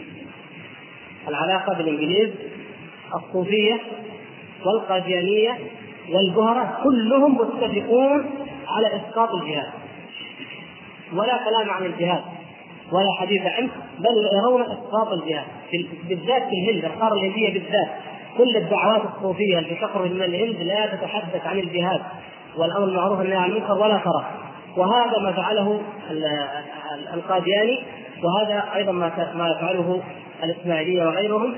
فهذه إحدى الأشياء التي يتفقون فيها وتدلكم على أن القوم يغذون بايدي خارجية. يعني ممكن أي يهودي يجي ويندس باي طائفة من هذه الطوائف ويعتقد ما فيها ويصبح شيخ كبير معمم فيها ويقول ما شاء. ممكن جدا. ونتيجة لذلك تكثر فيها الفرق والضلالات لولا أن في المسجد وبعض الكلام لا حدثتكم عن رجل سني آه، عمل العوبة على الروابط بس بعدين إن شاء الله إذا كنا في أحد المراكز ولا مكان آخر تذكروني قصه واخبركم بها إن شاء الله. نريد تفصيلا واضحا عن البهائية. لا البهائية ما نقدر نفصل واضح لكن نقول البهائية طائفة أصلا خرجت في إيران آه، آه، تفرع عن الشيخية التي أسسها أحد أئمة الروافض اسمه أحمد الأحسائي الشيخ أحمد الأحسائي وهذه الفرقة آه، جعلت لها كتابا بدل القرآن سموه البيان وكتاب آخر اسمه الأقدس وهم آه، يعتقدون أن البهاء نسخ شريعة محمد صلى الله عليه وسلم مثل الباطنية. وأن البيان والأقدس أفضل من القرآن وأنها ناسخة القرآن وأن قول الله تعالى خلق الإنسان علمه البيان يعني علمه كتاب الميزة البهائي الذي ألفه. ومقرهم في عكا ولهم اتجاه الولايات المتحدة وغرب أوروبا يدخلون النصراني في الإسلام بدعمهم وهم يدخلونه في دين البهائية. وقد اتفق علماء المسلمين على تكفيرهم. حتى علماء الروافض في في عصرهم هم الذين كفروا آه، البهاء والشيرازي الذي قبله وقتلوهما في نفس إيران نتيجة لأنهم خرجوا عن الأصول التي عند الرافضة. فما بالك بخروجهم عن الأصول التي هي كتاب الله وسنة رسوله صلى الله عليه وسلم؟ ما تبغون نوقف؟ ما هو مصحف فاطمة؟ القرآن فاطمه هذا مصحف فاطمه يقول الروافض كما في كتابهم الكافي الذي ألفه الكليني. والكافي عندهم مثل صحيح البخاري عندنا بل أشد. يقولون إن مصحف فاطمة هو ثلاثة أضعاف القرآن وليس فيه من القرآن الذي عندنا حرف واحد. أبدا. أين يوجد هذا المصحف؟ يوجد مع الإمام الغائب المنتظر. عجل الله فرجه وسهل مخرجه كما يدعو. السرداء لماذا نتعبد بهذا القرآن الموجود؟ قالوا جعفر الصادق يقول تعبدوا بهذا القرآن حتى يظهر الإمام من أبنائنا فيظهركم يظهر لكم مصحف فاطمة من أول من جمع هذا القرآن؟ جمعه علي بن أبي طالب. واختص به أهل بيت هذه عقيدتهم. ولا تجد أي كتاب من كتبهم إلا وينطق بهذا. وعندما قام أحد الخطباء من أهل السنة جزاه الله خيرا وخطب عن هذه القضية قام رد عليه بعض الروافض المعاصرين أثاروا هذه القضية وقالوا ابدا يعني القضية عندنا إجماع على أن هذا القرآن كامل الرافضه حطوها قاعدة حتى لا تنخدعوا يا شباب التقية دائما. قالوا عندنا إجماع على أن هذا القرآن كامل. طيب الكلام انظروا كيف. الإجماع على أن القرآن هذا كامل ينقلونه. وبعدين يقولون إن مصحف فاطمه ليس فيه من هذا القرآن حرف واحد. اذا الكلام صح.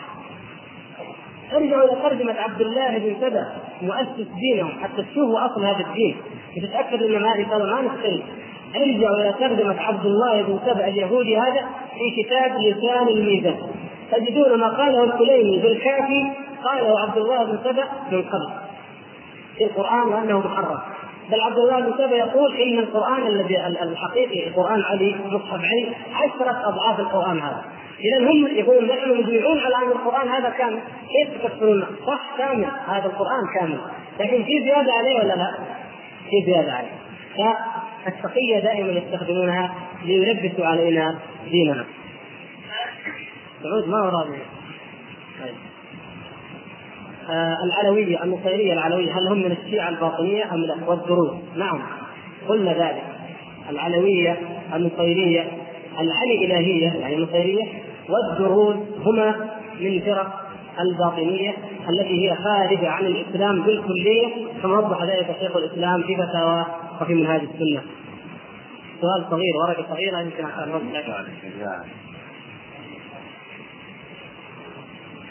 طيب خلاص؟